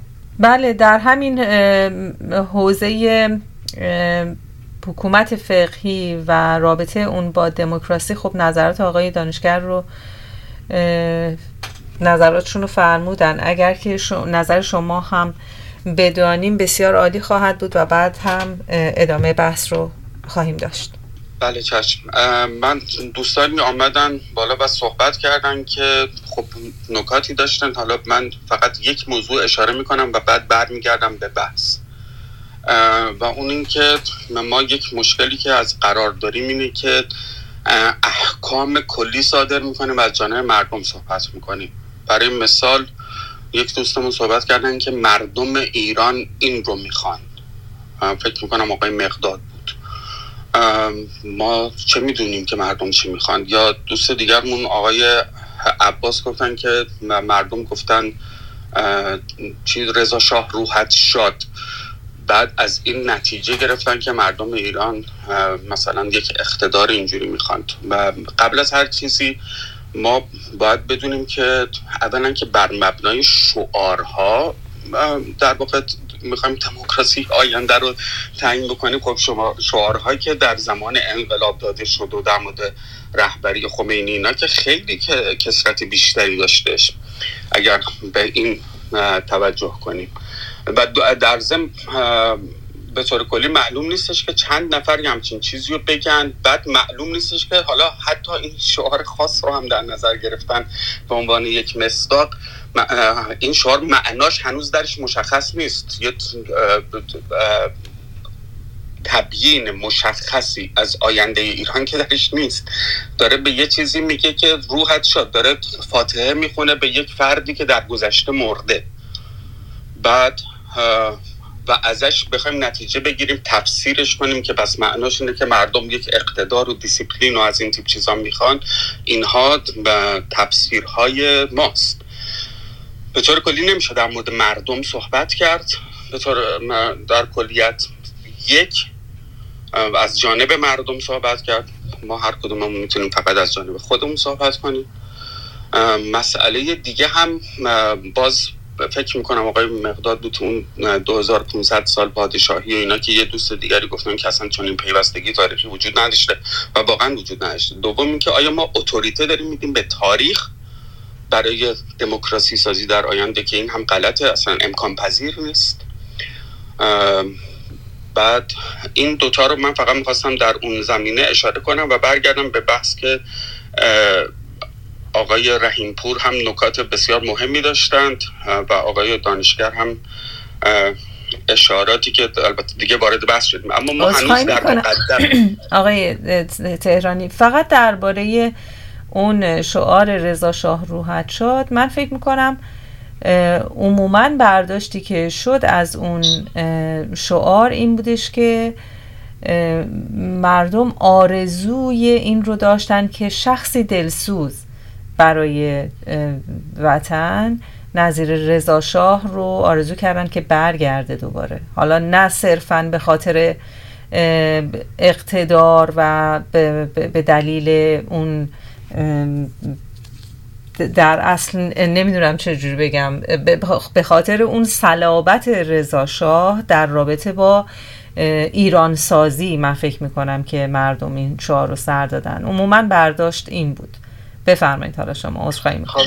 خب شما همین الان دارید میگید در مورد برداشت. آقای جلالی ببخشید، عذر می‌خوام. ببینید نظر دیدگاه آقای جلالی نیست که، یعنی مسئله این نیست که هدف از اون شعار چیه. مسئله اینه که اینکه عده‌ای از مردم این مسئله رو مطرح کردن، این شعار رو دادن، قابلیت تعمیم دادن به همه مردم نداره. بله کاملا موافقم. همه مردم اینو می‌خواستن. آقای جلالی دارن این رو اشاره می‌کنن که این تعمیم نمیشه دادن. عذر می‌خوام جان، من حتی یک مرحله عقب‌تر از این میرم. همین چیزی که ایشون گفتن، برداشت این شد که این معنا میده صلابت همون اقتدار. ما می‌خوایم تعاریف در واقع که حداقل در چارچوب علوم سیاسی معنا داشته باشه اینجا را کنیم. حالا چه اصلا بحث اکثریت مردم، آیا اینا هستن یا نیستن، آیا اصلا شعار مصداق میتونه برای ما باشه؟ خب شعار ضدش هم مثلا داده شده. بعد ما عددا رو شمردیم، مثلا تشخیص میدیم که مردم کلا چی میخوان. اینا عوامانه است. اما من اصلا به یه مسئله قبل پیش از این پرداختم، گفتم که ما داریم میگیم چنین برداشتی، خب با برداشت که ما نمیتونیم که برداشتی که داشته باشیم از این که مردم چی میخوان آینده رو بسازیم، دموکراسی بسازیم. بنابراین برمیگردم فقط به این قسمت در صحبت قبلمون که در واقع ورود به بحث بود. ما در مورد دموکراسی صحبتی کردیم، یک جایی رو من هنوز ذهنم آماده نبودش، یک اشکالی صحبتم داشتش که اینو فقط رفعش میکنم، و اون این که اتفاقا در مقالات جان لاک اون حق انقلاب طرح شد، واسه اولین بار او طرح کرده که من به اشتباه گفتم، این رو هم فقط برای تصحیح از این جهت که رکورد میشه. اما ببینید مسئله در واقع تضاد، تقابل یا مقایسه یا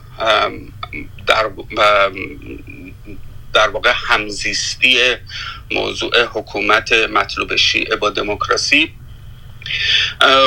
یک مسئله‌ای که ما قاعدتاً در نظر می‌گیریم مسئله قانون هست، یعنی مردم به چه قانونی تبعیت میکنن. من یک اشاره کلی از دموکراسی یونانی به سوی آمریکا داشتم و آقای رحیمپور اشاره بسیار خوبی که اصلا به اون سمت هم من میخواستم برم به مگنا کارتا داشتم. مگنا کارتا رو من با عزتون یک بار یه ترجمه خیلی خوبی شما داشتید براش، ممکنه بپرسم چه اسمی گذاشتید آقای رحیمپور؟ خب الان شاید صدای من نشنیدن. به هر حال مسئله قانونگذاری در واقع که ما اصلا مرجع قانونمون چی هست. بله اگر بخوایم به این مسئله توجه کنیم قاعدتاً باید بریم به تاریخ انگلستان و همون مگنا کارتا و بعد اون انقلاب باشکوه و شاید مهمتر از انقلاب باشکوه جنگ داخلی باشه که در زمان چارلز اول اتفاق افتاد. اون برای ما حائز اهمیت میشه در این قسمت صحبتمون، به خاطر اینکه خب دعوایی که پیش آمد، جنگ داخلی که پیش آمد بین سلطنت طلبان و پارلمانتاریستا، پارلمان خواهان پیش آمد و چارلز اول چند نفر رو از قشون خودش فرستاد که پشت پارلمان که جلوی تصویب قوانین رو بگیره و اون اقتدار و دیکتاتوری خودش رو پیش ببره. در پارلمان رو بستند و اجازه ندادن که اونها وارد بشن و جنگ داخلی شکل گرفت. حالا کاری ندارم، او رو کشتن، چارلز دوم آوردن. یک چیزی که اینجا میبینیم اینه که در واقع نهاد و اتوریته قانونگذاری میشه پارلمان که نمایندگان مردم هستند. الان هم یک مراسمی رو ما هر ساله داریم در بریتانیا میبینیم که به مراسم بلک راد مشهور هستش یا عصای سیاه، که در واقع مسخره کردن مقام سلطنته و بی اعتبار قلمداد کردن مقام سلطنت به صورت سمبولیک. نماینده مقام سلطنت ملکه در حال حاضر وارد مجلس میشه زمانی که مجلس میخواد شروع به کار بکنه، بعد اما راش نمیدن، در رو میبندند، بعد دقیقا همون لحظه که میاد، یعنی توهین میکنن به نماینده مقام سلطنت، بعد او با عصاش 3 بار میزنه به در، بعد در رو باز میکنن، بعد او میاد میگه که ملکه از شما دعوت کرده که تشریف بیارید به کاخ باکینگهام. تا اونجا اون سخنرانی که شروع مجلس هست رو انجام بده و بعد سخنگوی مجلس که حالا ما اصطلاحاً تو زبان خودمون میگیم رئیس مجلس، اونجا به صورت باز سمبولیک و سنتی باید یک متلکی به معمولاً به خود ملکه بگه که باز اقتدار او رو در واقع بشکنه و بعد حرکت میکنن و میرن به سمت کاخ باکینگهام و صحبت‌های ملکه رو حالا یا خودش بیاد صحبت کنه یا بخونه الان پیر شده گوش کنن. از این جهت در واقع اقتدار رو و اون صلابت رو میشکنند تا این دموکراسی تضمین شده باشه. ما در زمینه قوانین با همین موضوع باز مثلا در نوشته های جان لاک و هابز روبرو هستیم، چون اصلا به طور کلی وقتی داریم صحبت از دموکراسی میکنیم، دموکراسی یک فرزند لیبرالیسم هستش و فرزند تفکر لیبرال هستش. دو نفر اینجا قابل مقایسه هستند، یکی هابز که معتقد هستش که ما در یک شرایط طبیعت وحشی هستیم، مردم به جان هم میفتند و ممکنه که مثلا باعث نابودی هم بشن، هرج و مرج بشه، هزار اتفاق بیفته، ولی یک لوایتان، یک موجود مخوف بزرگی که میتونه پادشاه باشه، مردم باز البته او قرارداد اجتماعی رو کاملا بهش معتقده، میگه که ولی قرارداد اجتماعی رو ما با چنین موجودی میبندیم. جان لاک در مقابل برمیگرده و استدلالش این هستش که نه، ما اصلا دولت یک ضرورت نیست برای مردم، مردم میتونن بدون دولت زندگی بکنن، یعنی دولت در واقع پیشینی نیست، امر پیشینی نیست، مردم میتونن بدون دولت زندگی کنن با اختیار خودشون، برای اینکه اوضاع اجتماعی خودشون رو به سامان برسونن، مفیدتر باشن و از زندگیشون بهره بیشتری ببرن و رضایتمندی بیشتری داشته باشن، میان میگن که حالا ما یه دولتی رو با توافق و با قرارداد اجتماعی برای خودمون بگذاریم. و البته ژان ژاک روسو هم که یه تبیین‌های خیلی قوی رو داره که حالا این مسئله رو بسط میده. وقتی که به مسئله اتوریته، یعنی اون کسی که قانونگذار میشه، نگاه میکنیم، خب وقتی در مورد اسلام داریم صحبت میکنیم یا شیعه داریم صحبت میکنیم، نه بحث امام هست نه بحث اولوالامر هستش، یعنی اینها هم اهمیت پیدا میکنن به خاطر اینکه جنبه اتوریته پیدا میکنن یا در واقع منتقل کننده قوانین الهی. بنابراین به طور مشخص ما باید اینجا در مورد شریعت بخوایم دقیق تر صحبت کنیم، در مورد تقابل شریعت با دموکراسی حرف بزنیم یا تقابل شریعت با قوانینی که خود مردم میگذارند. شریعت به دو جهت خیلی بنیادی نمیتونه این هیچ گونه تطبیقی با دموکراسی داشته باشه و در تضاد با دموکراسی. یکی این که شریعت مفتخرانه بین مردم تبعیض قائل میشه، بین مسلمان و غیر مسلمان تبعیض قائل میشه، بین زن و مرد تبعیض قائل میشه و مفتخر هم هست به این موضوع. و فراتر از این در واقع نکته دوم در این زمینه این هست که شریعت یک قانون ارزشگذار هستش، یعنی شما اگر مؤمن باشید، اگر مسلمان بهتری باشید، آدم معتقدتری باشید، به شما امتیازاتی میده. بنابراین یک نظام ارزشی رو، یک سری قوانین ارزشی رو طرح میکنه که این هم باز مغایر با دموکراسی، چون دموکراسی اصلا یک نظام ارزشی رو طرح نمیکنه و قوانین هستن میگذارن، این قوانین نسبت به مردم بیطرف هستن و تکثرگرایی هم درش بسیار مهمه. تکثرگرایی از این جهت مهمه که من باز اشاره میکنم به قانون اساسی آمریکا که مذهب و زبان رسمی درش نیست. دلیل اصلیش اینه که دولت خودش رو خلع ید میکنه از تمام ویژگی‌های فرهنگی، اتنیکی، تباری، زبانی، از هر ویژگی که یک انسان داره خودش رو خلعیت میکنه.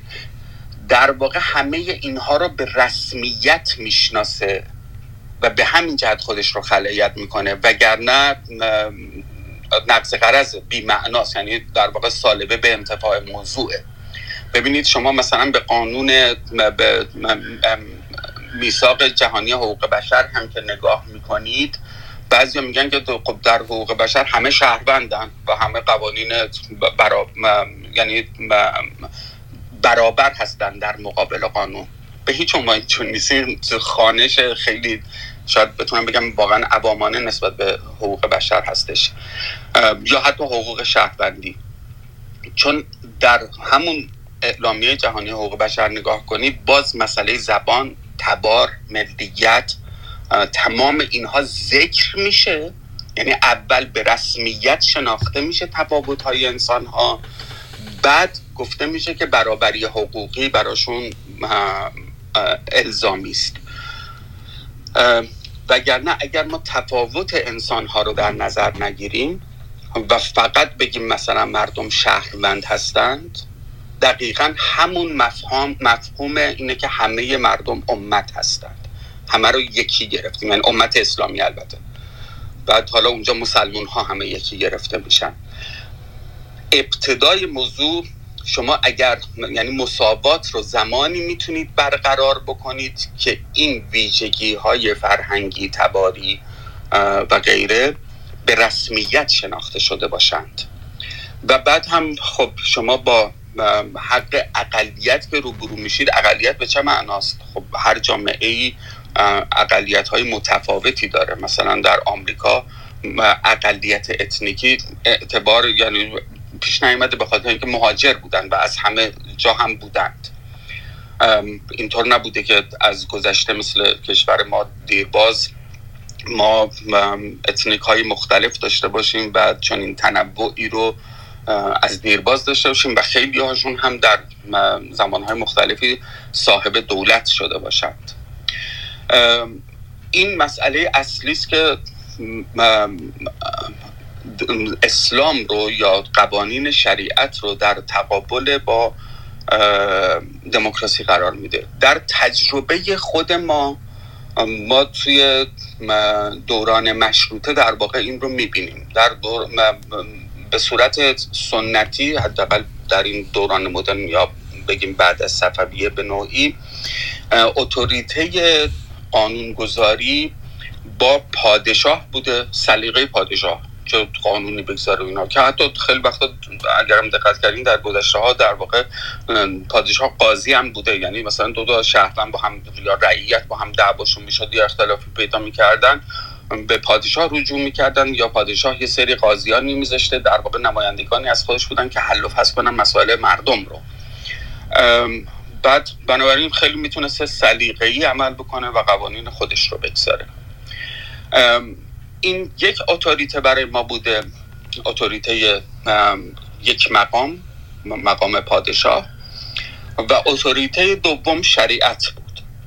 ما در واقع در انقلاب مشروطه اتوریته اول رو خواستیم که بشکنیم، یعنی با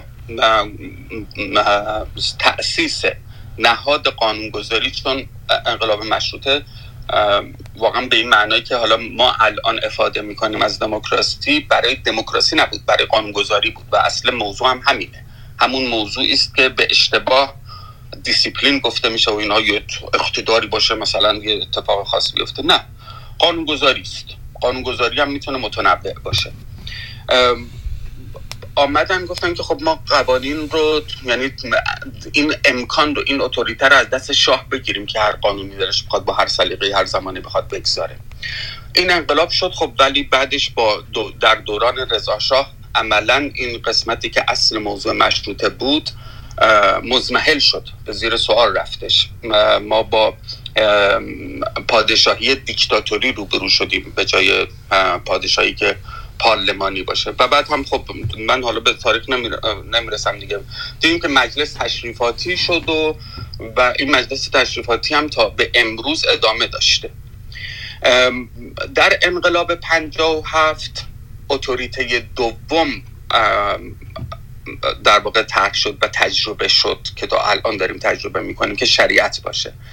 انقلاب 57 در واقع دیگه، در انقلاب مشروطه خواستن قدرت پادشاه رو مشروط بکنن، نتوانستند. در انقلاب 57 گفتن که اصلا پادشاه کلا ورش می‌داریم، بعد ورداشتن که اون اتوریته رفت. خب اتوریته دیگه که در مقابلش میمون چی بود؟ همین شریعت بود. ولایت فقیه، ولی فقیه یا اولوالامر و اینها به این جهت اعتبار پیدا میکنن که اینها اتوریتهشون رو از شریعت میگیرن، یعنی در واقع اینها مفسران شریعت هستند. ولی فقیه از اینجا اعتبارشون میگیره. اگر شریعت رو کنار بگذاریم دیگه ولایت فقیه اصلا بی‌معنا میشه. و البته مسئله دیگه هم که باز توی مسئله قانونگذاری مهمه، حداقل در تجربه تاریخی خود کشور ما، مقام مادام العمره. تردیدی نیست که ما حالا میتونیم بگیم فرهنگ استبدادی در ما میتونه یک دفعه غلبه پیدا بکنه. من با اون حرفی که یک دوستمون زد به شدت مخالفم و شدیداً تحذیر میکنم که بگیم که مردم ایران مثلا هنوز به اون بلوغ اجتماعی نرسیدن، مردم رو کوچک قلمداد کردن و پایین. بعد انگار و اون لحظه که داریم این حرفو میزنیم، یعنی اون گوینده خودش رو داره تفکیک میکنه از مردم، یعنی میگه که من به بلوغ اجتماعی رسیدم و اینو میفهمم که بقیه مردم به بلوغ اجتماعی نرسیدن. این یه تضاد ماهوی در صحبت گوینده هستش. هر کسی که چون این حرفی رو بزن، حرف زشتی اصلا. بعد مردم در همون زمانی که برای مثال پدران بنیانگذار داشتن آمریکا رو تأسیس میکردن، بخش زیادی از مردم، حتی این که گالیلئو یه دوره‌ای گفته بود که مثلا زمین گرده و فلان، حرفا رو نشنیده بودند. مذهبی‌های جدی بودن. وقتی که ما وستواردنس رو می‌بینیم یا در واقع مهاجرت‌هایی که حالا توی اون فیلم‌های قدیمی نگاه بکنید، با اون کجاوه‌ها حرکت می‌کردن به سمت غرب آمریکا، خیلی‌هاشون فکر می‌کردن که میان و دنیا تمام میشه، یک جای گرفته سقوطه، میافتن پایین. این که آیا عموم جامعه چه درکی دارن از این موضوع و بر مبنای اینکه شعار مردم چی هستش یا چیزهای از این قبیل ما یک تعمیم بدیم و بهش کلیت بدیم، قطعا اشتباهه. ما رو به پوپولیسم میکشه، ما رو به فاشیسم میکشه. و همونطور هم که اگر فقط هر کسی رو بگیم شهروندی تو، بدون اینکه ویژگی‌های اتنیکی، زبانی، فرهنگیش رو در نظر بگیریم و تفاوت‌هاش رو با دیگران در نظر بگیریم، دقیقاً میشه فاشیسم. فاشیسم آلمان یا ایتالیا همین ویژگی رو داشتن، گفتن که همه شهروندن. هیتلر در این زمینه خیلی هم اکسپلیسیت، خیلی روشن این مسئله طرح می‌کرد، همه شهروندن و همه برابرن. یعنی برابری شهروندی رو در فاشیسم اصلا نه تنها رد نمی‌کنن، بلکه خیلی جدی در نظر می‌گیرن. آن چیزی که در نظر گرفته نمیشه این هستش که نه، درسته که همه شهروندن، درسته که قانون باید نسبت به شهروندها یکسان نگاه بکنه، ولی همه با هم متفاوتن. هر انسانی از انسان دیگری متفاوته، هر انسانی مطالبات متفاوتی هم داره، نیازهای متفاوتی داره و اقلیت اینجا اهمیت پیدا میکنه که اصلا مبنای اصلی دموکراسی میشه. ممنونم. جناب نوربخش خیلی خوش آمدید، بفرمایید. سلام عرض میکنم. من از اینکه از ابتدای اتاق نبودم معذرت خواهی میکنم خدمت اساتید خودم، جناب تهرانی، جناب رحیم پور بزرگوار، جناب دانشگر عزیز سلام عرض میکنم. والا من به اندازه کافی میدونم که هم آقای دانشگر بزرگوار که من همیشه شاگرد مکتب به هر بار کارهای عقیدتی ایشون بودم، من در اون حیطه اصلا اظهار نظر نمیخوام بکنم که میدونم به شکل بسیار بسیار بهتر از من و خوب آقای دانشگر و جناب رحیم پور و بقیه بزرگان اون کار رو میتونن انجام بدن. اما ما وقتی که اصولا به حکومت و دموکراسی برمیگردیم، یه سری چیزها رو باید در نظر بگیریم. حداقل وقتی که ما این لغت دموکراسی رو استفاده میکنیم، باید ببینیم که این لغت دموکراسی حداقل در قالب که در چارچوب هایی که حالا هم تئورایز میشه، هم کشورهای غربی به اون پایبند موندن، این به چه معنیه. میدونید که اصولا دموکراسی ریشش یک ریشه یونانیه، یک چیز معادل تقریبا میشه گفت که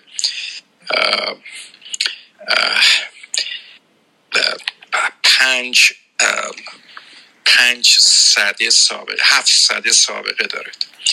یعنی شما اگه به افکار و آرای یونانیان برگردید در قرن پنجم BCE پیش از قرن مدرن فعلی ما که با این دو قرنی که ما الان درون اون زندگی میکنیم حدود 7 قرن هست، اینها از لغت دمو استفاده میکردن یا اصولا لغت دمو به تعبیر مردم بود، people، و کراتوس که بعداً سر اون اضافه کردن.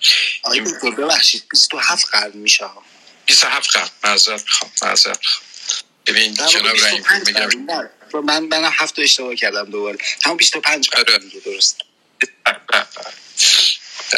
ببین آقای لاری عزیزم اونجا به من گفت بعد اشتباه کردم، شرمنده شما عزیزانم. بعد کاملا جرای بود، ممنونم ازتون. و کراتوس در حقیقت به معنی روله. وقتی شما این دوتا مفهوم رو پهلوی هم میگذارید، این به معنی حکومت یا قانونگذاری مردمه. این بحث هست که ما باید این رو بدونیم.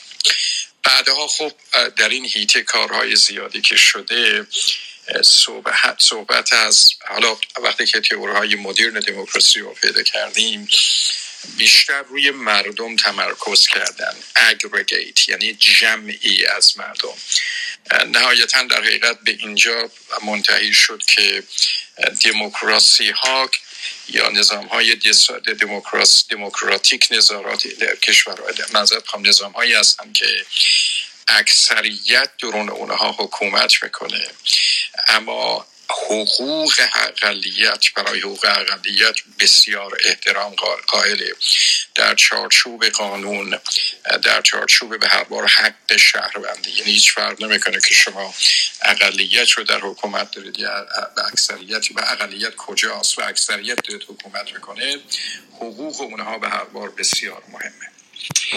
بعدها شاید دوستان عزیز من بدونند که در دنیای غرب تئوری‌های زیادی اومد به عرصه که یکی از اونها تئوری هست مال رابرت دال که شاید یکی از اولین کسانی باشه که در این هیته قلم میزنه و اون کتاب معروف پولارکی داره ایشون که پارکی که روی اصولا صحبت از این میکنه که دال صحبت از احترام و اهمیت قائل بودن برای حق جمعی، بهش میگه binding collective decision، یعنی نه تنها تصمیم گیری توسط یک جمعی اتخاذ میشه که این تصمیم بهش احترام گذاشته میشه. تو پولارکی نهایتاً دال روی دو تا پروسه تکیه میکنه. یکی پروسه در حقیقت نهادهای دموکراتیک هست و یکی اینکه اصولا خود پروسه دموکراتیک چی هست، که حالا توی این پروسه دموکراتیک تمام بحث ها اینه که شما شهروندانتون باید بدون هیچ گونه قید و شرطی وقتی که به سن قانونی میرسن اینها باید بتونن در پروسه دموکراتیک در حقیقت شرکت بکنن. انتخابات دو تا شرط اساسی که در این کشورها داره، در کشورهای دموکراتیک حداقل با تئوری‌های دموکراتیک داره، اینه که اینها منصفانه و آزاد باشن. بعضی وقتا ما صحبت از انتخابات آزاد میکنیم اما این انتخابات آزاد منصفانه نبود، یعنی یک گروهی درون جامعه حق شرکت در این انتخابات رو نداشته باشن و انتخابات باز انتخابات سالمی نیست. اینه که در همه در حقیقت بحث‌های دموکراتیک یا بحث‌هایی که روی دموکراسی هست بر روی این دو اصل بسیار تأکید شده که انتخابات باید آزاد باشه و عادلانه، منصفانه. این دوتا به هر بار بحث بسیار مهمی است. اما چیزی که حالا در طول تاریخ اتفاق افتاد که شاید برای شما جالب باشه و حالا پهلوی همه این تئوری‌ها این هست که بحث اصولا این شد که دموکراسی ها باید یک شکل سبستانتیو داشته باشن، یک شکل حقیقی یا قائم به ذاتی داشته باشن. اونم به تعبیر این که اگه در کشوری شما بخش عظیمی از مردمتون فقیر هستن و یه بخش حالا یا کوچک یا حداقل نیمه از جمعیت یا هرچی ما میخوایم فکر بکنیم اینها خب حالا از یک رفاه نسبی برقرار هستن، این دموکراسی باز مجددن یا این گونه رأی دادن به خاطر که سبستنس نداره، به خاطر که یه بخش عظیمی از مردم به خاطر شرایط دیگر اجتماعی به طور آزاد نمیتونن درون انتخابات شرکت بکنن یا اصولاً فرق، میدونید که فرق در هر جامعه‌ای دسترسی انسانها را به سلامت، به تعلیم و تربیت کم میکنه. اگه شهروندانی فقیر شدند، اون شهروندان در این بحثای حقیقت دموکراسی که الان میشه روی سبستنسی بودن دموکراسی، این نکته به هر بار بسیار حائز اهمیته که روی این بحث تکیه کرد و روی این بحث اصرار ورزید و این بحثایی است که تازه در حیطه دموکراسی میشد که من دوست داشتم شما به این توجه بکنید که نه تنها پروسه در این در کشورهای دموکراتیک یا تئوری‌های دموکراتیک مهم است، اینه که شرایط جامعه هم شرایطی هست که باید بهش دقت بشه. اما من به یه تعبیر دیگه برمیگردم و بحثم رو خاتمه میدم. ما این روزها در جامعهمون حالا به شکل‌های مختلف، به انواع مختلف، ما شنیدیم که مردم سالاری دینی یا حکومت مردم سالار اسلامی، به نظر من این واژه ها یک مقداری گمراه کننده است. گمراه کننده به این تعبیر که شما به محض این که یک نظام ایجاد بکنید که اون نظام بخواد تکیه بکنه بر یه سری از اصول دینی، شما لزومن حالا در شکلی هم که ما در حال حاضر داریم اگه بخواید نظم ایجاد بکنید درون اون جامعه، شما متکی میشید به یک قرائت از دین، یا یک قرائت از دین هست که میاد در عرصه حکومت و شروع میکنه که حالا به هر بار قانون و این حرفا ایجاد کردن. شما حالا فکرشو بکنید درون یک جامعه، حالا در حقیقت دو تعبیر از اسلام، اینها هم یکیشون در یک انتخابات برنده میشه، یکیشون در انتخابات دیگه برنده میشه. اگه ما نتونیم به یک اجماعی دسترسی پیدا بکنیم که اجماع حالا اون چیزی که برون دارید فکر میشه یک قرائت هست حداقل در حیطه حکومتداری، خب این مشکل درست میکنه. و من اصولاً بر این باور هستم که هر قرائتی از دین، مادامی که اون قرائتی یک قرائت از دین در حیطه حکومت مداری باشه، نهایتاً به استبداد خاتمه پیدا میکنه. به خاطر اینکه شما در حیطه مسائل سیاسی، شما نمیتونید یک قرائت از منافع مثلا یا خیر شهروندان داشته باشید. میتونید یک تعریف در تعریف کلی خودتون خیر شهروندان رو تعریف بکنید، اما وقتی که شما به عرصه های سیاست پالیسی میرسید، خب اونجا هر بار فرق های مختلفی هست. این صحبتی است که آقای خاتمی هم کرده که من بارها بر این اصرار ورزیدم که این تعبیر درست نیست. حالا چیزی که اتفاق میفته در این رابطه اینه که در نظام‌های دموکراتیک شما مشروعیت خودتون رو از اجماع جامعه میگیرید. این چیزی هست که به هر بار اتفاق میفته. اگه یک دولتی اسم خودش رو دموکراتیک بگذاره و اجماع و حمایت اکثریت جامعه رو پشت سر خودش نشته باشه، این نظام مشروع نیست. در نظام‌های دینی نقطه مقابل اون، شما مشروعیت خودتون رو از دین میگیرید. این مشروعیت از دین، وقتی که از دین میگیرید، وقت اونجا هست که به شما گفته میشه که یه سری متخصصین دینی هستن که باید این قرائت از دین رو در جامعه بیان بکنن یا تعریف بکنن. اونجا هست که شما بین یک حکومتی، حالا به هر شکلی اسمش رو بخواید بذارید، مردم سالار دینی و یک حکومت دموکراتیک شما اونجا اختلاف پیدا میکنید، به خاطری که اصلا پایه مشروعیت در این دو نوع نظام دو مشروعیت مختلفه و دو شکل مختلفه که این نظام ها مشروعیت به خودشون یا بر پایه های مشروعیت خودشون اصرار می‌ورزن. من چیزی که دوست داشتم که جناب دانشگر و رحیم پور در این هیئت صحبت بکنن، فکر بکنم تا حدی آقای منتظری اگرچه به ولایت فقیه اعتقاد دارد، اما حداقل منتظری وقتی که صحبت میکنه از ولایت فقیه، به ولایت مقیده ایشون اعتقاد دارد و انتخاب برای ولی فقیه، انتخابات آزاد. حداقل فرقی که میشه ما میتونیم ببینیم بین او هست و بقیه اینه.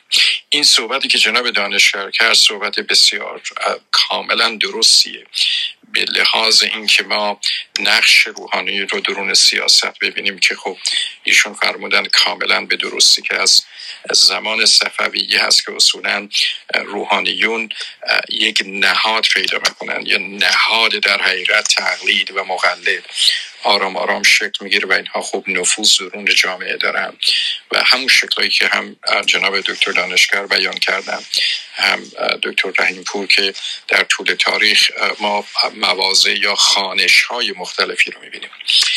من شرمنده شما عزیزان هستم. روز پرتنش دیروز بود، روز پرتنش امروز خواهد بود با طرفداران به اصطلاح اسلحه اتمی. میدونم این اتاق تا اون وقت تمام خواهد شد، به خاطر همین هم هست که من نمیخوام تبلیغ اون رو بکنم، بلکه میخوام بگم یه بحث مفصلیم امروز با طرفداران اسلحه اتمی شدن ایران داریم که من خودم شخصا سخت مخالف اون هستم. دیروز خلاصه 6-7 ساعت در جوار دکتر رحیم پور و جناب دانشگر و بقیه بودیم و انشالله اگه فرصتی بکنید بعد از این اتاق به اون هم رجوع بکنید. امروز کسانی مثل آقای لیلاس میخوان بیان طرفداری بکنن از حق در حقیقت اسلحه اتمی در ایران. من جناب امینی عزیز میبخشید پرحرفی زیاد کردم. زهره بزرگوار از این که تو انقدر بزرگواری و اصرار می‌ورزی که ماها در این اتاق‌ها باشیم، من واقعا سپاسگزاری می‌کنم. ممنونم ازتون. من در خدمتون هستم. درودهای بی پایان من بر شما آقای نوربخش گرامی و خیلی متشکرم از نظر لطفتون. من واقعا دوست دارم که از دانش شما عزیزان بهره مند در درجه اول خودم بشم و اگر که شنوندگان رادیو هم تمایل دارند به این مباحث، این اطلاعات در اختیار اونها قرار بگیره. در هر صورت خیلی خیلی سپاسگزاری میکنم از شما برای حضورتون، با اینکه میدونستم که چقدر گرفتار هستید، این لطف رو کردید که تشریف بیارید و این اطلاعات رو در اختیار ما بگذارید. سپاس. ممنونم جناب نوربخش عزیز، جناب دکتر عزیز، از اینکه وقتی گرام باهاتون رو میذارید. ممنونم. اینکه روم های مفید دیگر هم تبلیغ کنیم براشون هیچ ایرادی نداره، بسیار هم عالیه که دوستان استفاده کنن از مطالبش. جناب ایزدی خیلی خوش اومدید، ممنون که شما هم تشریف آوردید. به عنوان یه معمم هستیم در خدمت، نظرات شما رو بشنوید. بفرمایید. سلام و درود بر تمام اساتید و سروران بزرگوار، وقتتون بخیر. من با اجازه خیلی کوتاه عرض کنم که حکم اولی اسلام، اصلا این اختصاصی هم به شیعه نداره، چون یک اساس قرآنی داره، بر یک اصل قرآنی استواره و اون اینه که اگر که خدا به عنوان شارع دین و مدیر دنیا حکم میکنه، اینجا دیگه اختیاری انسانهای مؤمن ندارن. یعنی در سوره احزاب آیه 36 میفرماد که اگر خدا و رسول حکم میکرد، انسان مؤمن دیگه نباید در مقابل این حکم خودشو مختار بدونه، از این جهت که بخواد مخالفت کنه. اما سوال اصلی اینه که آیا مسئله حکومت که متعلق به عرصه سیاست و اجتماع و مدیریت جمعیه. آیا یک مسئله الهی است یا یک مسئله انسانی؟ یعنی نقطه عطف بحث اینجاست، چون اتفاقا خود قرآن یه اصل دیگه هم داد و فرمود که و امرهم شورا بینهم، ما امر شما را، یعنی آنچه که متعلق به شماست، آنچه که شارع یعنی خدا اختیارش رو به ماها داده، با محوریت مشورت باید پیش بره. خب حالا طبق اون آیه 36 و این آیه شریفه، آیا مسئله حکومت یک مسئله الهی است یا انسانی؟ اون چه که حالا مسلمه، یعنی اون چه که من برداشت میکنم و علمای شیعه هم عموما بر این باورند، اینه که شیعه که میگم چون یه تفاوتی میان سنی اینجا هست با شیعه، اینه که مسئله ولایت یعنی اون مقام و منصب الهی، اون قدرتی که خدا به این شخص عطا کرده، و مسئله خلافت یک مسئله الهی است. لذا فرمود انی جاعلن فی الارض خلیفه، منم که خلیفه انتخاب میکنم، یا انی جاعل کلناس اماما، یا انما ولیکم الله و رسوله. مسئله امامت و خلافت و ولایت رو خدا به خودش نسبت داد، این سه مسئله رو. حالا این سه مسئله هر کدوم به دو قسم تقسیم میشه. امامت و خلافتی که قرآن همه رو به خود خدا منسوب میکنه، یا منظور اون امامت الهی است که اصلا ارتباطی با حکومت نداره، مثلا 25 سال که علی بن ابی طالب خانه‌نشین بود اما امام بر مردم بود، ولی مردم بود، هرچند حاکم نبود، حکومت به دست نداشت. چه اون 5 سال و چه اون 4 ماه و 6 ماه، چه اون 4 سال و 6 ماهی که تشکیل حکومت داد، باز امام و ولی بود، یعنی امامت و ولایتش بود به معنای الهیش. اما مسئله حاکمیت سیاسی رو یا امامت سیاسی رو یا خلافت سیاسی رو خدا به انتخاب مردم گذاشته، نه به این معنا که هرچه انتخاب کردن درسته، بلکه فرموده نتیجهش هم پای انتخاب خودتونه. یعنی شما اگر خواستید میتونید علی رو به عنوان حاکم انتخاب کنید، اگر خواستید میتونید عمر رو انتخاب کنید، اختیار دارید، اما نتایجش پای خودتونه.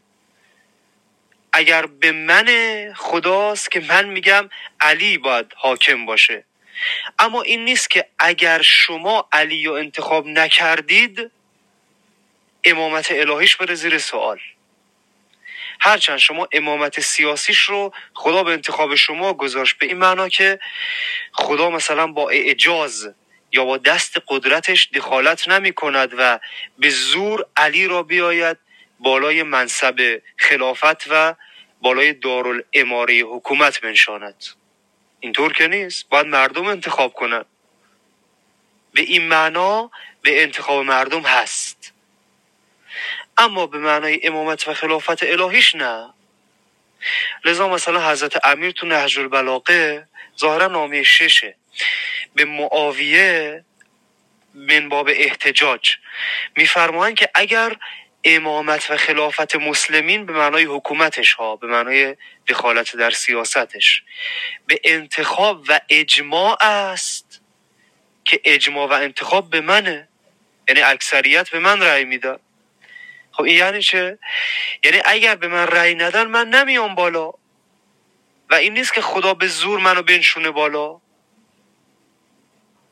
یا مثلا در عرضم خدمتون که روایت دیگه فرمود الامام کل کعبه یزار ولا یزور، یعنی امام مثل کعبه است، مردم باید بیان طرفش، نه اون بره طرف مردم یا به زور بخواد بره طرف مردم. پس ما یک اصل کلی قرآنی داریم به نام لا اکراه فی الدین، اجبار و اکراه نیست در دین. 2 امرهم شورا بینهم، طبق این دو اصل امامت و خلافت سیاسی به انتخاب مردم است. اما طبق سایر آیات که امامت و خلافت را خدا به خودش نسبت می دهد، مسئله امامت الهی و خلافت الهی است و ارتباطی با حکومت سیاسی نداره. اما حالا مسئله بعد اینه که آیا اسلام و خصوصا روایات شیعه این حق رو به غیر معصوم داده که تشکیل حکومت بده و دخالت در سیاست کنه یا نه؟ یه مسئله دیگری است. نکته بعد اینه که احکام اسلام به دو قسم تقسیم میشه: احکام اولیه، احکام ثانویه. ممکنه کسی قائل باشه که یک فقیهی مثلا قائل باشه که مردم حق رأی ندارن در حکومت اسلامی، چنانچه بودن و بعضا علمایی بودن، حالا اسم نمیبرم، در خطبه نماز جمعه علنا اعلام کردند که در حکومت اسلامی مردم حق رأی ندارن. یعنی اگر حاکم اسلامی گفت این شخص باید بشه رئیس جمهور یا مثلا این شخص باید عزل بشه یا نصب بشه، مردم اینجا حق رأی ندارن. اما خب یه عده مخالفن، یه عده میگن نه رأی دارن.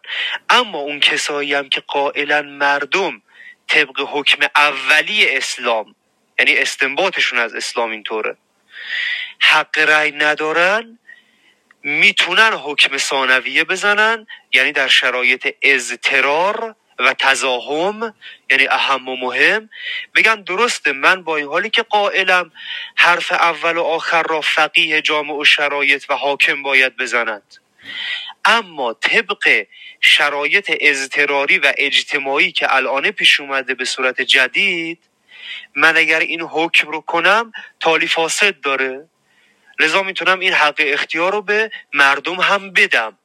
یعنی اسلام این انعطاف رو داره و هیچ وقت به اون معنای دیکتاتوریش پیش نمیره، قابلیت تغییر و تحول در احکامش هست، ولو به کسی که قائل به این باشه که مردم حق رأی و انتخاب ندارن. عذر میخوام. زهره جان بفرمایید. ممنون جناب ایزدی. البته من از شما در ادامه این سوال دارم جناب ایزدی که آیا این حکومت مطلوب شیعه نسبتی با دموکراسی هم داره یا نه؟ ولی قبلش خانم شیرخدایی هم عرض بشه. ممنونم آقای امینی. درود بی پایان بر شما آقای ایزدی گرامی، خیلی خوش آمدید، سپاس که دعوت ما رو پذیرفتید. آقای ایزدی من یک سوالی اینجا برام پیش میاد و اون این هستش که در واقع غدیر خم زمانی که پیامبر اسلام امام علی رو، امام اول شیعیان رو به امامت برگزیدن و دستشون رو بالا کردن و گفتن اطیع الله و رسول و اولی الامر منکم، آیا در این واقعه جایی مصداقی از نظر مردم هست؟ یعنی انتخابی برای مردم وجود داره؟ و من فکر میکنم که یه مقدار در صحبتهای شما این مسئله گم بود. ممنونم.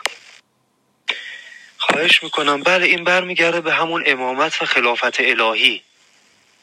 یعنی پیامبر نفرمود که بعد از من حکومت رو باید بدید به علی بن ابی طالب، هرچند حق اولویت به علی بن ابی طالب است، اما این نیست که اگر حکومت رو ندید به علی، علی دیگه ولی نیست.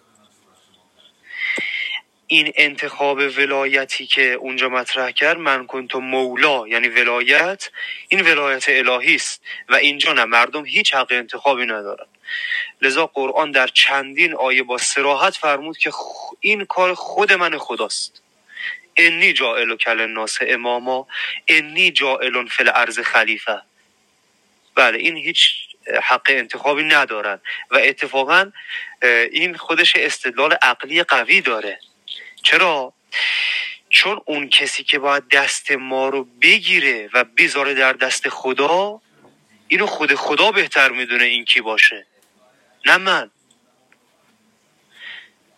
اما اونجایی که کی باید به من حکومت کنه، من چه اقتصادی رو میخوام، چه سیاستی رو میخوام، چه قوانینی میخوام بر من حاکم باشه، در امور دنیوی اینو خدا به اختیار من گذاشته، اما اون مسئله دینی است. یعنی ولایت الهی و خلافت الهی مسئله دینی است، لذا دست مردم کوتاهه. چرا؟ چون کسی که میخواد هدایت کنه مردم رو، اون خودش بهتر میدونه که کیو انتخاب کنه نسبت به ماها، چون بالاخره یه مسئله غیبه. علتش اینه، سرش در اینه که اینکه کی دستش تو دست خداست مسئله در عالم شهود نیست که بشه راحت مشاهده کرد. من بتونم بفهمم، شما بتونید بفهمید، دیگران بتونن بفهمن و رأی بدیم بگیم این باید باشه. نه، کسی که دستش تو دست خداست قابل مشاهده نیست، مسئله غیبی است. لذا اینجا میگه انتخاب فقط خدا، میگه انتخاب به خودمه، چون شما نمیتونید تشخیص بدید. ما میتونیم تشخیص بدیم که کی به خدا متصله کی نیست؟ نه. اما اینکه کی باید اقتصاد ما رو مدیریت کنه، من چه نوع اقتصادی رو میخوام، چه نوع روابط اجتماعی باید در کشور و جو جامعه من حاکم باشه، این مسئله عیان و مسئله شهودی است. لذا اینجا من حق انتخاب و دخالت دارم. بله، خواهش میکنم. ببینید جناب ایزدی بزرگوار اساساً با این سبک انتقال از مسئله، یعنی در تشیع، دستی که وقتی تو پارادایم تشیع داریم صحبت میکنیم، حداقل ما میدونیم که میان دو امر، یکی یعنی شخص امام معصوم با اون علم خاصی که و اون قرائتی که تشیع داره، حالا قرائت رسمی من کار ندارم به قرائت علمای ابرار و روایات دیگری در این باب، من اون قرائت رسمی فعلی رو عرض میکنم.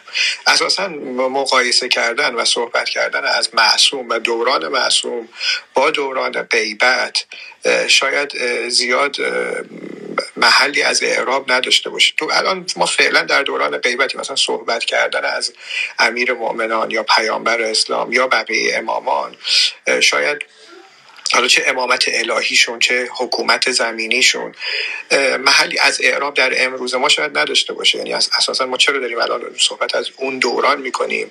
چون اگر این راه باز شد، فقیه هم گریبان ما رو میگیره، میگه که آقا من الان تالیتل و معصومم دیگه، من هم اون عدالت هم درسته، فرض کنید اسمت هم اسمت کبرا نیست، اسمت صغرا است، به قول آقایون اسمت ذلی است برای الی آخر، و بیان تئوریزه کنند. ما اساسا چرا داریم درباره دو دوران مختلف داریم صحبت میکنیم؟ این یک مطلب دیگه این که این همچنان یک نکته‌ای رو، یک گیری رو، یک گلیچی رو اینجا باقی میگذاره، و اون گیر و گرفتاری این است که آیا حالا ما قسمت اسمت و امام معصوم و دوران حضور رو میذاریم کنار، میگیم در دوران غیبت آیا این قوانینی که مردم با خرد جمعی خودشون مبتنی با عقل نقاد خود بنیان اینها رو تشریع میکنند و اینها رو در حقیقت قانون میگذارند، آیا به اونها از نظر دینی مشروعیت داده میشه؟ یعنی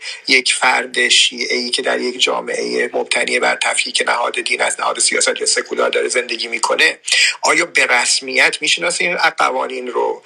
یعنی یا این حکومت رو حکومت جائر میدونه؟ میدونید که این مشکل درست میکنه. یعنی بنا به فتوای فقیهان تا حالا دست کم 2 دهه قبل، شما اگر در یک حکومت سکولار زندگی میکردید، به دلیل اینکه این حکومت جور بود، حکومتی بود که در دوران غیبت شکل گرفته بود، شما به عنوان یک شیعه اگر از قانون سرپیچی می کردید، به دلیل اینکه این قانون الهی نبود، مشکلی نبود. یعنی شما بر شما در حقیقت اشکالی یا معصیتی یا خلاف شرعی یا ترک تکلیفی بر شما مترتب نبود. این همچنان این گیر و گرفتاری باقی میمونه. اگر ما نپذیریم که خداوند حجیت این عقل باطن، این عقل رو به عنوان نبی باطنی و رسول باطنی و رسول درونی به رسمیت شناخته و در دوران غیبت عادلانه ترین و منصفانه ترین روش برای اداره امور جامعه همین دموکراسی است که برای تحقق عدالت ولو به صورت نسبی، نه به اون صورت ایدئال و قایی که در حکومت معصومه مد نظره، بنابراین این اشکال در اینکه برطرف بشه، ما نیازمندیم که اون قسمتی که شما فرمودید که حالا اون بحث دیگری است که آیا شارع این حق رو داده به مردم که قانون بگذارن و حکومت داشته باشن یا حکومتی رو انتخاب بکنن، اون رو باید همچنان حلش بکنید. البته شما پاسخی ندادید. بنده ناظرم قسم این نبود که حضرت عالی فرمایش شما رو نقد بکنم، شما فرمودید بحث دیگری است، اما این به تحت عنوان اینکه بحث دیگری است نباید ترک بشه، چون همچنان اون گیر و گرفتاری حکومت‌های جور و قوانین جائرانه و حالا البته من واقف هستم که امثال مرحوم آیت‌الله خویی راه حل‌هایی رو پیدا کرده بودند که همچنان حکومت‌ها رو حکومت‌های جور می‌دونستن، اما می‌گفتن شما وارد یک قرارداد و عقد ضمنی شدید به عنوان یک شهروند و به عنوان شهروند از باب التزام به قرارداد موظفید که بیاید این به مفاد این قرارداد عمل کنید، از قوانین سرپیچی نکنید. منتها بحث این که دین و تشیع مانعی بر سر راه تحقق دموکراسی نباشه فراتر از اینه و منوط به رسمیت شناختن این عقل نقاد خود بنیان و خرد جمعی در تشریع قوانین و اداره امور جامعه. بله، من با اجازه کوتاه بگم. اولا اینکه مشروعیت، چون وقتی که ما در مورد اسلام و شیعه صحبت میکنیم اصلش باید بر اساس مشروعیت استوار باشه و اصلا مشروعیت یعنی تبعیت از معصوم. لذا ما نمیتونیم بگیم ما کاری فعلا به رسول الله و علی بن ابی طالب نداریم، ما الان هستیم و الان، پس مشروعیت از کجا میخوایم بیاریم؟ شیعه مشروعیتش از معصومین میگیره و خود قرآن هم صریحا فرمود که لقد کان لکم فی رسول الله اسوه حسنه، یعنی از پیامبر یاد بگیرید. اسوه یعنی سرمشق. پیامبر چه کرد؟ شما همون کارا رو انجام بدید. حالا آیا ما عیناً باید همان چیزی که پیامبر انجام داد انجام بدیم؟ اگر ندیم منافات داره با اینکه از اونها اسوه بگیریم. بازم میگن نه. چرا؟ طبق احکام ثانویه میگن خود رسول الله و خود دین اسلام و معصومین به ما دستور دادن که اگر در مقام اضطرار رسیدید و تزاحم یعنی اهم و مهم، اینجا احکام ثانویه بیارید. لذا الان اون کسایی که مدعی سکولاریته بودن نسبت دین و سیاست نیستند، یعنی قائل به دخالت دیانت در سیاستن، قائل به احکام ثانویه هستند. میگن بله پیامبر مثلا الان علی بن ابی طالب یا خود پیامبر برای انتخاب والیانش، حالا اون موقع اصطلاح والی بود، حالا ما میگیم رئیس جمهور یا مثلا شهردار یا شهربان، اینا رو خودشون انتخاب میکردن. بیش از 90% خودشون انتخاب میکردن، یعنی بعضا درصدی بود که به یه مشورت میکردن و به رأی امت میذاشتن، بالای 90% خودشون انتخاب میکردن. اینا بود که رئیس جمهور اونجا دموکراسی باشه به رأی مردم. اما اون کسایی از فقها که قائلند مسئله دخالت دیانت در سیاست حکم شریعت است و قائلند از اطرت طاهره و مقام اسمت باید اسوه گرفت، این منافاتی با این نداره که پس چرا الان شما دارید دموکراسی انجام میدید میگید ریاست جمهوری باید به رأی امت باشه، این منافات با اون نداره، اما باید اسوه گرفت، چون همین احکام ثانویه رو هم خود معصومین به ما تعلیم دادن، کسایی که قائلا با اون منافات نداره. اما نکته بعد این که یک شیعه با یک کسی که تابع مکتب تشیع است با تفکر سکولار چطور میتونه در جوامعی که در حکومت‌ها و جوامعی که قوانینی وضع شده و این قوانین رو قوانین جائر میدونه، فاسق میدونه و طاغوت میدونه، چطور باید زندگی کنه؟ با این قوانین باید چه معامله‌ای کنه؟ همون که فرمودید از آیه خویی درسته، علت اصلیش مسئله تقیه است. یعنی یک اصل در مکتب تشیع تقیه است. اگر کسی مثلا من قائل به عدم دخالت دیانت و سیاست باشم، چنانچه حدود 80% فقهایی که از اول، شما از زمان شیخ طوسی بگیرید از کلینی تا خمینی حدود 80% مخالفت داشتن با دخالت دیانت در سیاست، یعنی قائل به سکولاریته بودن، سکولاریسم بودن. اما اینها اینطور نبوده که قانون شکن باشن، هنجار شکن باشن، تقییتا سکوت میکردن یا تقییتا حتی تایید میکردن. الان علامه مجلسی اخباری بود بیشتر تا اصولی. خب میدونید اخباریون قائلن که عموما قائلن که نباید اصلا تشکیل حکومت داد. چرا؟ چون مثلا روایت داریم که کل رایت ترفع و قبل قیام القائم فصاحبها طاغوت. هر پرچمی که قبل از قیام حضرت قائم بلند بشه صاحبش طاغوته. اما همین علامه مجلسی با پادشاهان صفوی زمان خودش مشارکت میکرد، تاییدشون هم میکرد، اما منواب تقیه. به چه معنا؟ همین مسئله تزاحم، یعنی حکم ثانوی. یعنی الان من اگر با این پادشاه مشورت نکنم، باهاش مشارکت نکنم در چه امر حکومت و چه سیاست و چه غیر سیاست و حکومت، باعث تضعیف مکتب تشیع میشه، لذا اینجا من همکاری میکنم. یا مثلا امام رضا زمانی که میره تو دربار مأمون، خب این دربار دربار ظلم و جوره، طاغوته، اما تقییتا میره. چرا؟ چون اگر نره هم خودش هم شیعیانش همه کشته میشن. یا مثلا صلح امام حسن و غیره. بله در خدمت. ممنون. من اگر اجازه بدید پاسخ میدارم خدمت آقای ما از آقای ایزدی به آقای دانشکر نکته‌ای دارم. نه ببخشید الان میرسیم خدمتتون جناب سهرانی عزیز. ببخشید معطلم شد. جناب دانشکر کوتاه بفرمایید. ببینید این نکته دقیقاً همینجا نکته بحث همینجاست جناب ایزدی. این که بگیم از باب تقیه، بنده درک میکنم از باب تقیه، ولی نکته مشکل تقیه این است که یک تقیه وقتی است که شما جان و مال، شما چرا همکاری میکنید با سلطان؟ به دلیل اینکه جان و مال خودتون رو یا آبرو رو در معرض خطر ببینید برای حفظ از اینا این کارو میکنید. ولی وقتی فقیهی انقدر جیبش پرپول بشه، انقدر مقلد داشته باشه که نیازی و ضرورت اصلا هم بتونه تهیه بکنه، مثل حالا نمیخوام مثال بزنم وارد مصادیق بشم، هم برای شما دردسر میشه هم برای بعضی دوستان، وقتی بتونه این کارو بکنه خب دیگه نیازی به تقیه نمیبینه، میره حکومت تشکیل میده.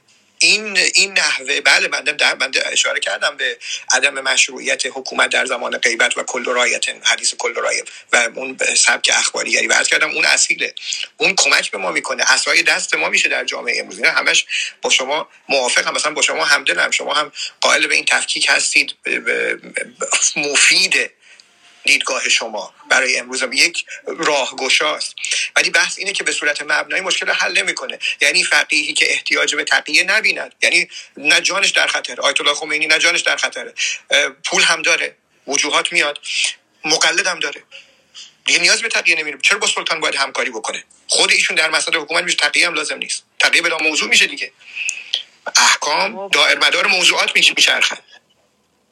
بله یعنی بازم مشارکت. ممنون از شما جناب ایزدی. اجازه بدید مطلب آقای تهرانی رو بشنوید، بعدن شما با هم جواب بدید. نه من ضمن اینکه فقط میخوام بگم اگر فقیه قدرت هم داشته باشه، باز بدون مشارکت و مقبولیت مردمی نمیتونه کاری کنه، یعنی نمیتونه بگه سکولاریسم نه.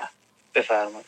ببخشید من تو پرانتز فقط میگم. ممنون. خواهش می‌کنم. صداتونم خیلی ضعیف شد، اگر نوبت بعدی تحصیل کنید. ممنونم. فقط من دو تا نکته رو بگم بعد برسیم خدمت آقای تهرانی. اینکه شما چند بار در مورد اینکه خداوند فرموده چندین بار اشاره کردید. ببینید این از نظر خیلی از این گزاره از نظر منطق ایراد داره. شما با پیش فرض اینکه این گزاره صحیحه و کاملا برای شما پذیرفته شده است اقامه دلیل میکنید. این یه مطلب. دوم اینکه در مورد 256 بقره فرمودید که لا اکراه فی الدین، مقابلش 85 آل عمران هم هست که هیچ دینی هرگز دینی جز اسلام از شما پذیرفته نمی شود. در مورد قدیر خم هم که فرمودید، ببینید خیلی از اهل تسنن مخصوصا و خیلی از منتقدین ایراد دارند به این ریشه کلمه مولا، براش نزدیکترین معانی تهرانی رو دوستدار و محب و اینا ترجمه کردن که دقیقا ربط داره به اتفاقی که توی یمن افتاد، جنگی که حضرت علی از اونجا داشت برمیگشت و دعوایی که اونجا بود خودتون بهتر از من میدونید. برمیگردیم خدمت شما. جناب تهرانی بفرمایید. فقط اگر اجازه بدیم، ببخشید من صدام ضعیف بود، یعنی در تکمیل کلام آقا مصطفی میخواستم بگم که ولو اینکه فقیهی به قدرت برسه باز منهای دموکراسی کاری ازش بر نمیاد، تشکیل حکومت نمیتونه بده. یعنی قدرت یه فقیه تا چه حد میتونه باشه که دموکراسی رو کنار بزنه؟ لذا مثلا خود امام خمینی که قائل به حکومت بود و تشکیل حکومت بود و قدرت داشت، باز نمیتونست بگه دموکراسی نه، لذا رأیگیری کرد اونجا هم در اصل جمهوری اسلامی. بله ممنون از شما. جناب تهرانی بفرمایید. اجازه بدید من قبلش عرض ادب و سلام بکنم، چون من هم به آقای دانشگر سلام نکردم با آشنایی قدیمی که دارم، به همچنین آقای نوربخش و همچنین آقای ایزدی. آقای نوربخش هم اشاره به مسائل هسته‌ای کردن. می‌خواستم خدمتتون بگم که به رادیو فردا اگر مراجعه کنید، من کانتریبیوشن سهم خودم رو انجام دادم در مورد نان استیت اکتورها و مسئله خطر تروریسم هسته‌ای اشاره کردم با توجه به صحبت‌های آقای فریدون عباسی. اما در مورد صحبت‌های آقای دانشگر و شاید در دفاع از منظری که آقای ایزدی وارد بحث شد، ببینید مسئله اینکه بیایم به سیره بپردازیم که امام رضا چیکار کرده، شاه همه چیکار کردن، یا دوران غیبت رو با دوران ائمه تفکیک کنیم، بله این یک بخشی از بحثه. ولی ابتدا یعنی منظری که آقای ایزدی وارد بحث شد این نبود. ایشون یک بحث استدلالی رو در مورد صحبت‌هایی که خدا کرده اشاره کردن، از جمله اینکه خدا میگه انی جاعل فی الارض خلیفه. خب اینجا در واقع بیایم در همین استدلال بمونیم، یعنی به زمان اصلا زماندار نکنیم مسئله رو. خب ما میتونیم یک چیزی به خدا برگردیم بگیم که اگر تو خلیفه رو در زمین قرار دادی، در واقع اینطور که از مفاد آیه برمیاد این یک اراده تکوینی بوده، بنابراین لطفاً در امور ما دخالت نکن و ما میخوایم که امور خودمون رو خودمون انجام بدیم. اما اگر میخوای امامی یا خلیفه یا رئیس کشوری دولتی تعیین بکنی، بیا از همون ولایت تکوینی استفاده کن، به زور به ما تحمیل کن، اونجا دیگه ما چاره ای نداریم. این استدلالی است که در مقابل انی جاعل فی الارض خلیفه قرار میگیره. مسئله دیگه هم که شما در انتها اشاره کردید و البته اینجا به خود آقای ایزدی باید عرض کنم که خمینی در واقع در نمیتونستش که در مقابل دموکراسی وایسه یا مجبور شد و اینها، که خب اصلا حالا من چنین برداشت ندارم، ولی به برداشت خودم هم کاری ندارم. چطور نمیشه جلوی دموکراسی ایستاد؟ کاملا میشه ایستاد. دموکراسی یک جبر نیست که، دموکراسی یک انتخابه، بنابراین به سادگی میشه جلوش ایستاد و به سادگی میشه کامل از بینش برد. اما بهترین شیوه من فکر میکنم اینه که همون از خدا بخوایم که در این زمینه معجزه بکنه، اون ولایت تکوینی خودش رو قرار بده و رهبر جامعه رو و قوانین جامعه رو خودش مستقیم بگذاره. یک اشاره کوچیکم به صحبت آقای رحیم پور داشته باشم.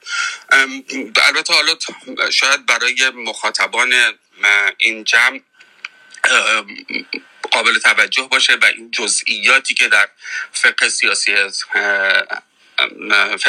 هست، فقه سیاسی شیعه حالا به طور مشخص رو علاقه من باشن. ولی اگر در کل بخوایم خیلی ساده به مسئله نگاه کنیم یا به نوعی یه تفکیکی بکنیم که مشخص تر باشه، حداقل در دوران غیبت با این بحث هایی که چون داریم صحبت از فقه میکنیم میگم دوران غیبت، با این بحث هایی که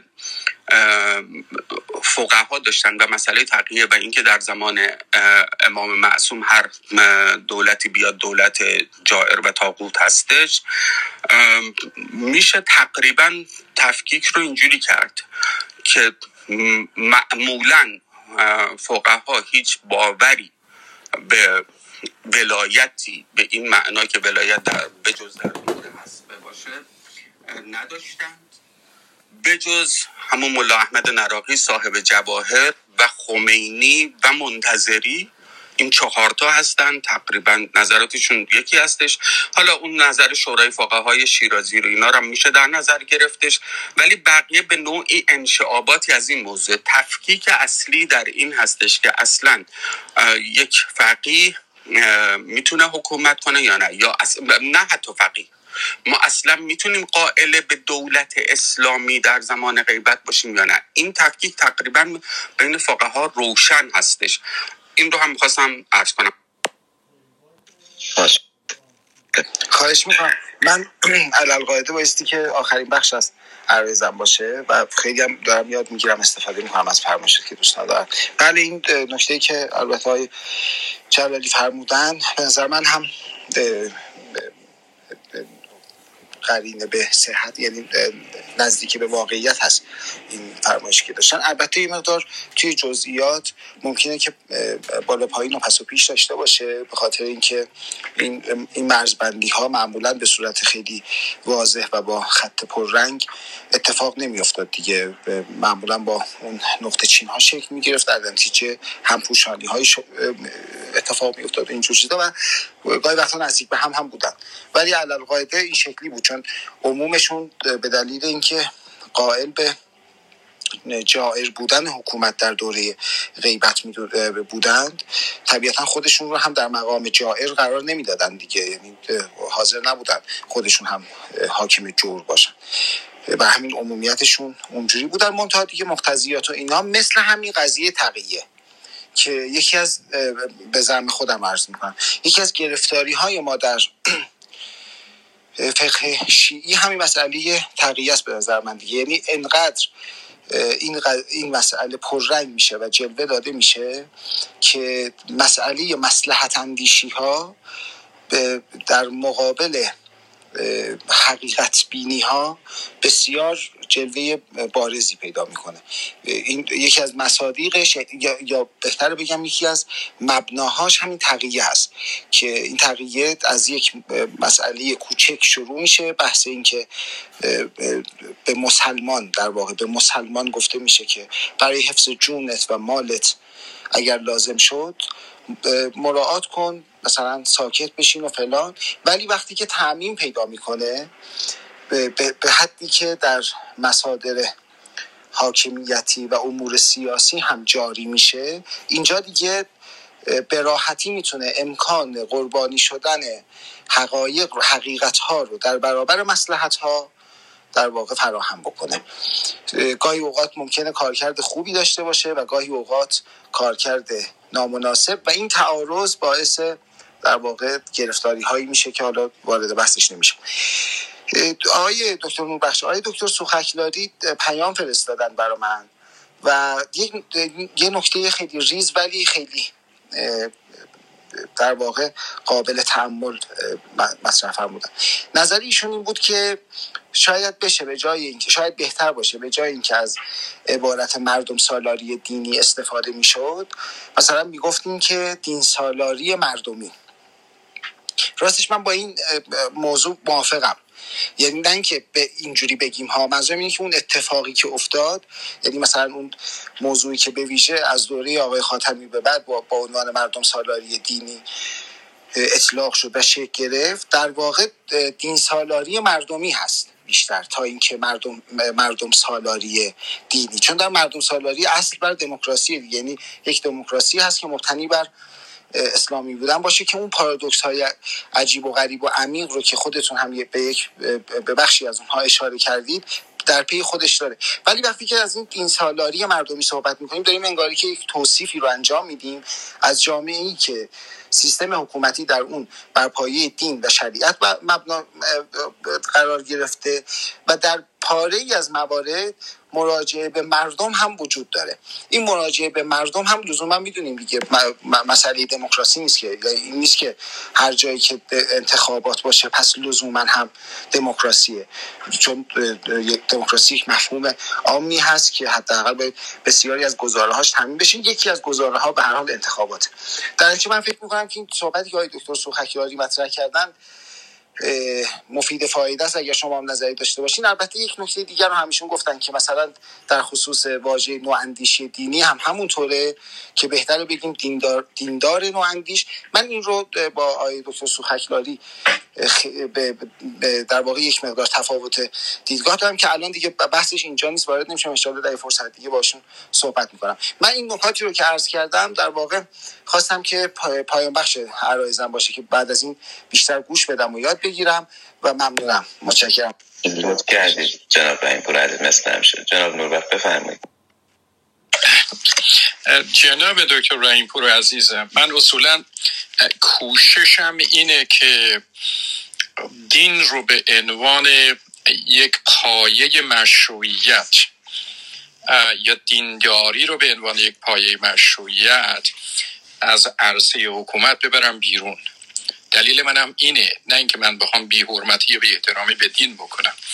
ببینید شما در هیچ جامعه‌ای نمیتونید دین رو از عرصه سیاست بیرون بگذارید، به خاطر که دینداران وقتی که میان در عرصه مشارکت سیاسی با باورهای خودشون رأی میدن و این باورها هم کاملا قابل احترامه. یعنی دموکراسی یعنی همین که شما نمیتونید باورهای مردم رو چه دینی و چه غیر دینی در عرصه سیاست نادیده بگیرید. این تمام بحث بود که در حقیقت من میخواستم داشته باشم. اما شما به راحتی میتونید دین رو از عرصه حکومت کنار بگذارید. ببینید مثلا به عنوان مثال برای شما این بحثا رو کردیم دیگه، جاهای دیگه هم دیگه، و شما میدونم شما عزیزان من، شما که دکتر رحیم‌پور استاد من هستید و جناب کاوه بزرگوار من دکتر کاوه، ببینید مثلا شما در نوع نظام‌های سکولاریسمی یا سکولاریستی که در دنیا میتونید ببینید، یک نوع در حقیقت شما سکولاریستی دارید که این خیلی دین ستیزه. سکولاریسم فرانسوی یک سکولاریسم دین ستیزه، یعنی نمیخواد که در عرصه مناسبات اجتماعی یا حتی سیاسی به اون شکلی که من خدمتون بیان کردم دین رو در حقیقت ببینید یا باورهای دینی رو ببینید. خب حالا نمیدونم شما آمار آخر رو خوندید که اصولا تو کشور فرانسه بسیاری حتی به دین هم باور ندارن. اما شما در مقابل اون یک سکولاریزم آمریکایی دارید. من طیف‌ها رو دارم میگم که به این میگن در حقیقت سکولاریزمی که دین رو اکومودیت میکنه، یعنی دین رو قبول میکنه مادامی که دین عرصش رو از عرصه قدرت جدا بکنه. البته در دنیای عمل چنین چیزی مقدور نیست، به خاطر که میدونید که همین دینداران بودن که آقای ریگن رو سر کار آوردن و الان هم یه بخش عمده‌ای در جامعه آمریکا که حمایت از ترامپ میکنه همین دینداران اونجلیکال هستن. اما حداقل روی کاغذ، روی قانون اساسی، در قانون اساسی و در جامعه شما این حق رو به خودتون میدید که از نهادهای سکولار دموکراسی یا دموکراتیک شما دفاع بکنید بر پایه این باور که در این نهادها یا با این قانون دیندار و غیر دیندار، خارج از که ما دیندار رو در حقیقت با دینش بخوایم تعریف بکنیم، هویت دینی بهش بچسبونیم، ما یک هویت شهروندی به اون میدیم. به آدم سکولار هم در حقیقت یک هویت شهروندی میدیم. این دوتا وقتی که در مقابل هم قرار میگیرن، به جای اینکه به نزاع برگردن و هر کدوم از اینها بگن که آرا افکار من در کجا درسته، میدونن در یک چیز در حقیقت اینا کاملا مشترک هستن، اون هم در حقیقت حق شهروندیه.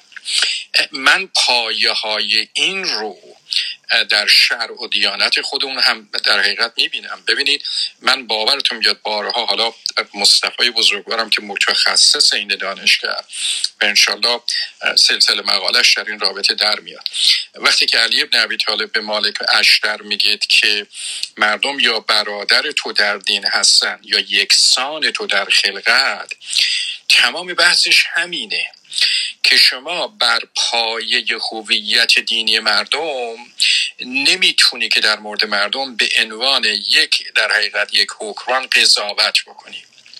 چیزی که در این نامه به نظر من بسیار بسیار مشخص این از اینه که و من این بحث رو هم جاهای دیگه کردم، من این بحث رو در مثلا حالا اون جامعه کوچک مدینه هم کردم که اولا ما باید بدونیم که پیغمبر به طور تصادفی یک رهبر سیاسی میشه، چنین حق و حقوق برای پیغمبر در دیانت ما نبوده. پیامبر رو دعوت میکنن و کاملا یک امر زمینی هم هست، یعنی مردم دعوت میکنن که برای یک کار نوبل بیاد به مدینه، کاری که بسیار در حقیقت میشه گفت که ارزشمنده برای ایجاد صلح.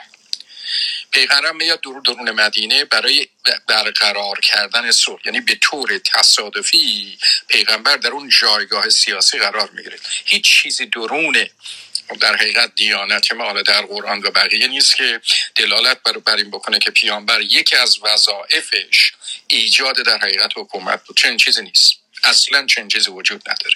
اما چیزی که برای من جالبه در همون مدینه هم اینه که پیامبر نه تنها وارد میشه در این عرصه با انتخاب مردم انتخابش میکنن که بیاد ایجاد صلح بکنه، یعنی یک در حقیقت چارچوبی در اون جامعه ایجاد بکنه. اما دو چیز دیگه پهلوی اتفاق میفته که بسیار به نظر من جالبه. اولیش اینه که پیامبر یک شورایی رو در سر هم میگذاره جامعه که از همه گروه ها در اون نمایندگی میشد، و وقتی که این جامعه اختلاف پیدا میکرده پیامبر نبوده که اونجا حکمیت میکرده، درسته که پیامبر همونجا میشسته توی اون شورا، اما اون رو به مشورت میگذاشتن و حالا شما یا یهودی هستی یا مسیحی هستی یا سابع هستی هر چه هستی، به هر بار درون اون چارچوب حق رأی داری، به حق اظهار نظر داری و اون کارم در حقیقت صورت میگیره. و چیز دومی که اونجا اتفاق میفته خیلی این به نظر من جالبه که وقتی که پیامبر این حالا من برسمش میذارم قانون اساسی مدینه، به خاطر که به این دلیلم میگم که توافقنامه بهش میگم قانون اساسی میگم، به خاطر که یک کامیونیتی یک جمعی اون رو به عنوان روالی انتخاب میکنه که جامعهش باید بر طبق اون در حقیقت مشکلات خودش رو حل و فصل بکنه، منابعش رو تقسیم بکنه. این رو در حقیقت این حالا ممکنه که ما بگیم که اون شکل ابتدایی یک چارچوب قانون اساسی رو داره، کاملا درسته، اما به هر بار اومده که یک جامعه رو جمع و جور بکنه. کار دومی که اتفاق میفته اونجا اینه که هر آن کسی که در زیر این چارچوب یا این چارچوب رو قبول میکنه، این قانون اساسی رو قبول میکنه، از حقوق شهروندی تمام برخورداره، اون جزو امه قرار میگیره. چیزی که ما بعدها این لغت امه رو گرفتیم و کوشش کردیم که به اون در حقیقت به اون برخوردهای ایدئولوژیک بکنیم، نه چنین چیزی نیست. حداقل در صدر اسلام یا اولین نمونه حکومتی که ما در صدر اسلام داریم ما این رو میبینیم. اینه که من اصولا جناب دکتر رحیم‌پور عزیزم کاوه رو دکتر کاوه رو قبول دارم حرفش رو، اما من اصولا به دنبال این هستم که اون لغت دین رو از حکومت برداریم، به خاطر که سیاست یک امر زمینیه، سیاست یک امر آسمانی نیست. مردم وقتی که میخوان خودشون رو در حقیقت درون جامعه میخوان اصول خودشون رو بر روالی بگذارن و اگه ما حق رو به مردم بدیم، مردم یعنی زمین، مردم یعنی میدانی که تصمیم میگیره. خب سیاست در حقیقت اونجا یه حکومت در اونجا میشه زمینی. این سیاست زمینی رو به هیچ شکلی ما نباید با دین تلفیق بکنیم، اگرچه ما باید به عنوان آدم هایی که دموکرات هستیم قائل بر این امر باشیم که در این پروسه سیاست زمینی دین باوران هم 100% همان حقوق رو دارند که دین ناباوران دارند و برعکس دین ناباوران همون حقوقی رو دارن که دین باوران دارن. اینه که من شرمنده شما دو تا عزیزم، من نهایت کوششم اینه که بگم که اگه ما یک دولت سکولار دموکراتیک درست کردیم که اون سکولاریزم اکومودیتیو بود، یعنی برخورد سالم و درست در حقیقت با مذهب داشت، کوشش نکرد که مذهب رو از عرصه حالا یا دیانت یا فرهنگ مردم بیرون بزند و هویت مذهبی یک جامعه را قبول کرد، اون وقت در حقیقت حکومتی که ایجاد میشه دین باوران میتونن بیان به اون حکومت به طور مساوی با دین ناباوران شکل بدن و این یه چیزی به نظر من کاملا دموکراتیکه و ایسه کاملا درستی. من شرمنده شما که مجبور شدم این توضیح رو بدم، میبخشم. بسیار عالی، ممنونم جناب نوربخش عزیز، بسیار هم مفید بود. فقط این که بسیاری از این کلمات ابداعی جمهوری اسلامیه که دوستان بهش اگرم اعتراضی دارن، ما این رو نساختیم و فقط داریم نقد میکنیم این کلماتو. دوستان عزیز شنونده، امیدوارم که بحث امشب مورد توجه شما قرار گرفته باشه. تا درودی دیگر بدرود و روزگار خوش.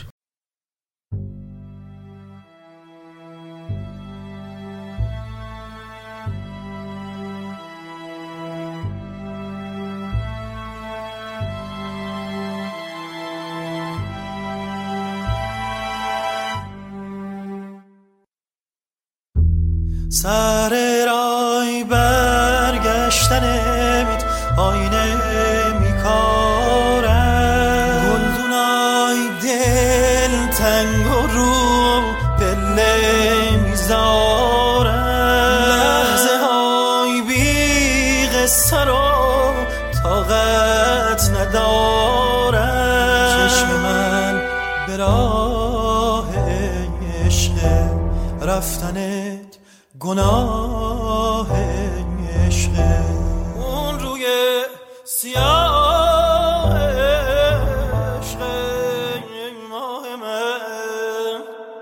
ماه من تو چاه عشق،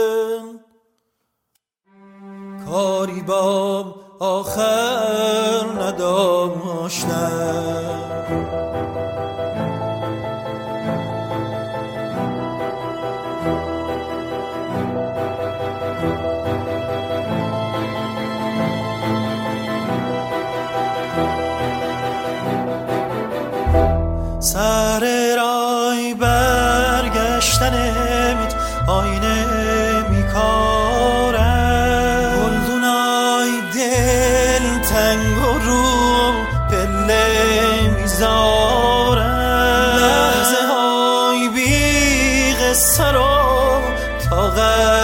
کس ندارم، چشم من به راه عشق رفتنت گناه عشق.